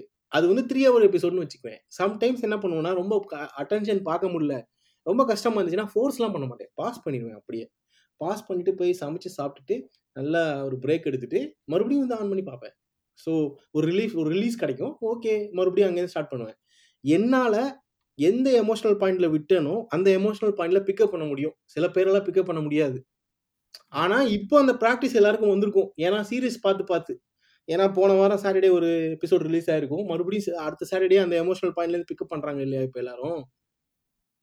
ஸோ அந்த ப்ராக்டிஸ் எல்லாருக்குள்ள இருக்கிறதுனால படங்களையும் வந்து ஒரு ஒரு ஒரு குரூப் ஆஃப் படத்தை பார்க்கலாம். இப்போ ஓகே பெர்க்மன் படம் தான் பார்த்துட்டு இருக்கீங்கன்னா ஓகே பெர்க்மன் படமே பார்த்துட்டு இருக்கலாம். ஏதாவது டிஸ்ட்ராக்ஷன் வேணும்னா இன்னொரு குரூப்புக்குள்ள போகலாம் ஸோ ரொம்ப ஸ்கேட்டர்டாக நீங்கள் பார்த்தா தான் உங்களுக்கு வந்து ரொம்ப கன்ஃபியூசிங் ஆகுமே தவிர படத்தையும் வந்து சீரியஸ் மாதிரி அப்ரோச் பண்ணலாம்னு நான் சொல்கிறேன் எல்லாம் okay will we come to the final episodes எல்லாத்தையும் கேட்குற மாதிரியே உங்களோட ஃபேவரட் டேரக்டர் யாரு? ப்ளஸ் உங்களோட ஒரு உங்களுக்கு சொல்ல சொன்னால் ஒரு டென் ஃபிலிம்ஸ் நீங்கள் ரேண்டமாக உங்கள் மைண்டில் வர்றது தான் ஒரே என்ன மாதிரி படம் கேட்குறீங்க எனக்கு பிடிச்ச படங்கள் கேட்குறீங்க ஏன்னா எனக்கு பிடிச்ச படங்கள் நான் நான் வந்து இந்த படங்கள்லாம் நீங்கள் கட்டாயமே பாருங்கன்னு சொல்ல மாட்டேன். இந்த படம் நீங்கள் பார்த்தீங்கன்னா செம்மையா இருக்கும்னு சொல்ல மாட்டேன். எல்லாருக்கும் சேம் எமோஷனல் இம்பாக்டையோ இல்லை ஆர்டிஸ்டிக் ரெவலேஷன்ஸையோ கொடுக்கும்லாம் நான் சொல்ல ப்ராமிஸ் பண்ண மாட்டேன். ஓகே பட் ஐ அண்டர்ஸ்டாண்ட் என்ன மாதிரியான இதெல்லாம் இருக்கும் அப்படின்னு சொல்லிட்டு. ஸோ இப்போ நான் வந்துட்டு ஹாலிவுட் படம்லாம் பார்க்க மாட்டேன்லாம் கிடையாது. ஹாலிவுட் படம்லாம் பார்ப்பேன். ஆனால் அவெஞ்சர்ஸ் மாதிரி இந்த கேப்டன் அமெரிக்கா மாதிரி படங்கள் தான் இப்போ பார்க்கறது இல்லை பட் ஸ்கார்சேசியோட படமோ டரண்டினோவோட படமோ இல்லை நிறைய சின்ன சின்ன ஸ்பைக்லி படமோ இல்லை வேற வேற டேரக்டர்ஸ்லாம் நிறைய இப்போ இந்த டென்னிஸ் பில்னோ படமோ இல்லை இந்த மாதிரி படம்லாம் வந்து கண்டிப்பாக போய் தேட்டர்லாம் பார்க்க பார்த்துட்டு தான் இருக்கேன். இன்னும் பார்த்து பார்த்துட்டு தான் இருக்கேன். ஸோ அதை தாண்டி இதெல்லாம் எல்லாருக்குமே தெரியும். ஸோ ஏன்னா அமெரிக்கன் ஃபில்ம்ன்றது தெரியாதவங்க இருக்க மாட்டாங்க. அதை தாண்டி ஒரு பிகினிங் ஸ்டேஜில் இருக்காங்க அப்படின்னா நான் ஒரு லிஸ்ட் கொடுக்கறதுக்கு ஒரு பத்து பேர் கொடுக்கறதுக்கு முன்னாடி சில விஷயங்கள் சொல்லிடுறேன். நான் உங்களுக்கு இமெயிலில் வந்து ரெண்டு லிஸ்ட் அமைச்சிருக்கேன் ஒன்று வந்து பிகினிங் ஆஃப் சினிமாலேருந்து இப்போ வரைக்கும் இருக்கிற ஹாலிவுட் ஃபிலிம்ஸை மோஸ்ட் இம்பார்ட்டன்ட் ஃபிலிம்ஸை கேட்டகரைஸ் பண்ணி இரநூத்தம்பது படத்தை வந்து ஒரு எக்ஸல் ஷீட்டில் எனக்கு என்னோட ஃப்ரெண்டு நம்ம டாம்லிசாக் வந்து ஒரு வருஷம் ஸ்பெண்ட் பண்ணி அதோட சிக்னிஃபிகன்ஸ் எல்லாம் மனசில் ஞாபகம் வச்சு அதோட இம்பார்ட்டன்ஸ் எல்லாம் புரிஞ்சு அவர் ஒரு நிறைய படம் பார்த்துருக்காரு. ரெண்டாயிரம் படம் மூணாயிரம் படம் பார்த்துருக்காரு. அதனால அவரால் டூ ஃபிஃப்டி ஃபிலிம்ஸை செலக்ட் பண்ணி ரொம்ப ஹார்ட் ஒர்க் பண்ணி ஒரு லிஸ்ட் கிரியேட் பண்ணி கொடுத்துருக்காரு. அதே மாதிரி டூ ஃபிஃப்டி ஃபிலிம்ஸ் ஃபாரின் ஃபிலிம்ஸுக்கும் செலக்ட் பண்ணி கொடுத்துருக்காரு. அதில் நானே இன்னும் பார்த்து முடிக்கல அதில் இருக்க படம்லாம். ஸோ நான் என்ன பண்ணிட்டு இருக்கேன்னா ரிவர்ஸ் க்ரோனாலஜியில் பார்த்துட்டு இருக்கேன். அந்த லிஸ்ட் வந்து நைன்டீன் நைன்டி நைனோட முடிஞ்சிடும் ஏன்னா டூ தௌசண்ட்க்கு அப்புறம் நிறைய பேருக்கு நிறைய படம் தெரியும். ஃபாரின் ஃபிலிம்ஸ் ஆகட்டும் இதெல்லாம் ஆகட்டும். ஃபாரின் ஃபிலிம்ஸ் நிறைய தெரியாது பட் ஹாலிவுட் ஃபிலிம்ஸ் டூ தௌசண்ட்க்கு அப்புறம் என்ன நடந்துச்சுன்னு நிறைய பேருக்கு தெரியும். பட் டூ தௌசண்ட்க்கு முன்னாடி தான் அமேசிங் ஹாலிவுட் ஃபிலிம்ஸ்லாம் இருக்கு. ஸோ டூ தௌசண்ட்லேருந்து நீங்கள் ninety நைன்லேருந்து you can go as far back as nineteen twelve first film வரைக்கும் போகலாம் நீங்கள் ஸோ இந்த ப்ராசஸ் நீங்கள் ரிவர்ஸ் க்ரோனாலஜியில் பண்ணீங்கன்னா ஸ்லோவாக you will also learn the evolution of cinema ஆரம்பத்துலேருந்து நிறைய பேருக்கு போகிறது கஷ்டமாக இருக்கும். பிளாக் அண்ட் ஒயிட் படத்தில் ஃபர்ஸ்ட்லேருந்து பார்த்துட்டு வந்து எப்படா நம்ம வந்து நைன்டீன் நைன்டி நைனில் சேர்றதுன்னு. அதுக்கு பதிலாக நைன்டீன் நைன்டி நைன்லேருந்து ஆரம்பிச்சு இயர் வைஸாக அவர் பண்ணியிருக்காரு லிஸ்ட்டு ஸோ நீங்கள் ஓகே. இயர் வைஸாக ஃபில்டர் பண்ணி அந்த அந்த எக்ஸல் ஷீட் உங்களுக்கு அனுப்பிச்சிருக்கேன். அந்த கூகுள் டிரைவ் லிங்க்கை வந்து நீங்கள் இந்த ஆடியோ போஸ்ட் பண்ணும்போது அதில் போஸ்ட் பண்ணீங்கன்னா நிறைய பேருக்கு ஹெல்ப்ஃபுல்லாக இருக்கும். அந்த லிஸ்ட்டை நான் ரெண்டு வருஷமாக வச்சுருக்கேன். ரொம்ப பொசசிவாக I protected it but still this will be really useful அதனால நான் I am giving it out okay. அந்த லிஸ்ட்டில் ஃபாரின் ஃபிலிம்ஸ் டூ ஃபிஃப்டி ஃபிலிம்ஸும் இருக்குது இதுவும் இருக்குது சரிங்களா? அது ரெண்டு ரெண்டே ஃபாலோ பண்ணாலே they can get into maze of films amazing variety of films எல்லா மோஸ்ட் இம்பார்ட்டன்ட் டேரக்டர்ஸும் உள்ளே இருக்காங்க. அதை விட ஒரு காம்ப்ரிஹென்சிவான லிஸ்ட்டு இது வரைக்கும் நான் யாரும் பண்ணி பார்த்ததில்ல. அந்த லிஸ்ட்டை பற்றி அந்த படம்லாம் பார்த்துட்டு பெருசாக எழுதணும்னு இருந்தேன். But it's still it's good already சில பேருக்கு அது யூஸ் ஆகும். அதனால் இப்பயே அந்த லிஸ்ட்டை வந்து நீங்கள் இந்த போஸ்ட் பண்ணும்போது போட்டுருங்க. ரெண்டாவது வந்து எனக்கு ரொம்ப பிடிச்ச டேரக்டர் வந்து ஆண்ட்ரே தர்கோஸ்கி சில நேரத்தில்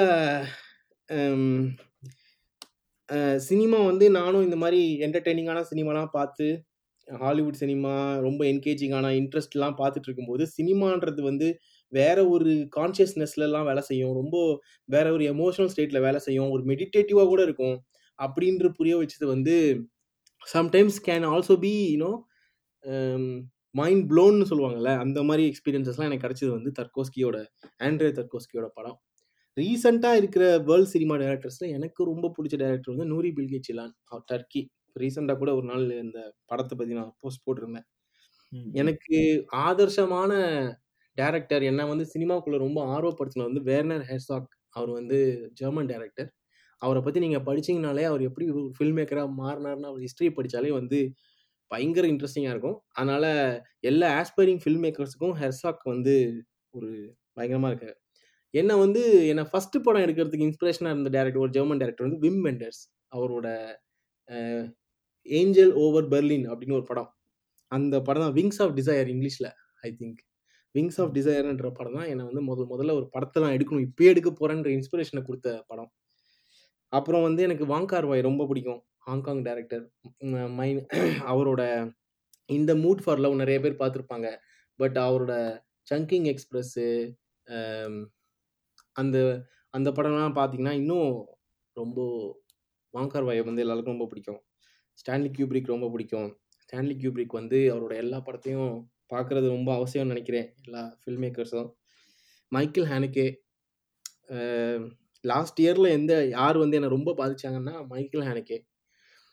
இவ்வளோ நாள் த்ரில்லர் படம் கொலை படம் மர்டர் மிஸ்ட்ரி படம்லாம் பார்த்துருப்பீங்க இந்த மர்டர் மிஸ்ட்ரி படத்துக்கு எல்லாமே ஒரு ரியாக்ஷனரியாக ஒரு அன்செட்லிங்காக ஒரு படம்னா அது ஃபன்னி கேம்ஸ் தான் என்னை பொறுத்த வரைக்கும். ஸோ ஃபன்னி கேம்ஸ் பார்த்தீங்கன்னா மர்டர் மிஸ்ட்ரி ஹாலிவுட்டில் பண்ணிட்டு இருக்க படத்துக்கே ஒரு என்ன சொல்கிறது ஒரு ரியாக்ஷன் மாதிரி இருக்கும் அந்த படம்.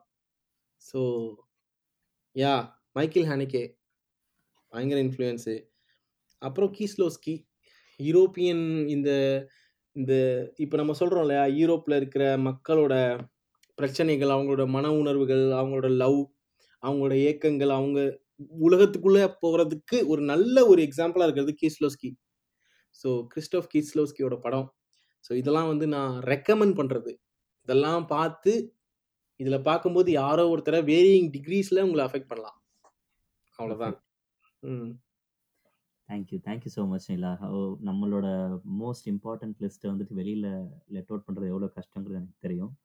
And that's one of the main reason நான் என்னோட ஃபேவரட்ஸ்லாம் யார்ட்டையும் சொல்கிறது கிடையாது எப்போதுமே. நம்ம ஒரு விஷயம் சொல்லி அது அவங்களுக்கு பிடிக்காம போயிடுச்சுனாக்க ஏன் பிடிக்கலங்கிறதெல்லாம் கோவம்லாம் வரும் எனக்கு. ஆனால் ஸ்டில் ரொம்ப ரொம்ப ரொம்ப சந்தோஷம் அந்த list அனுப்பிச்சதுக்கு.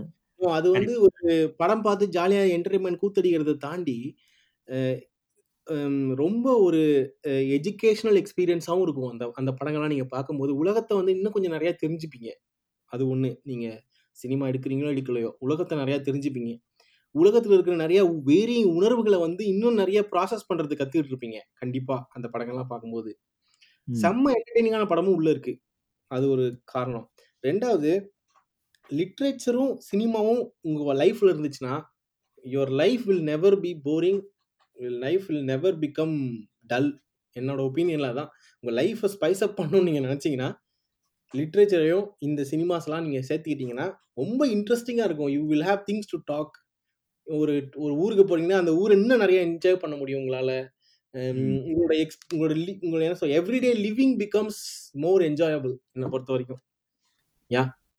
Thank you. Thank you so much, Nila.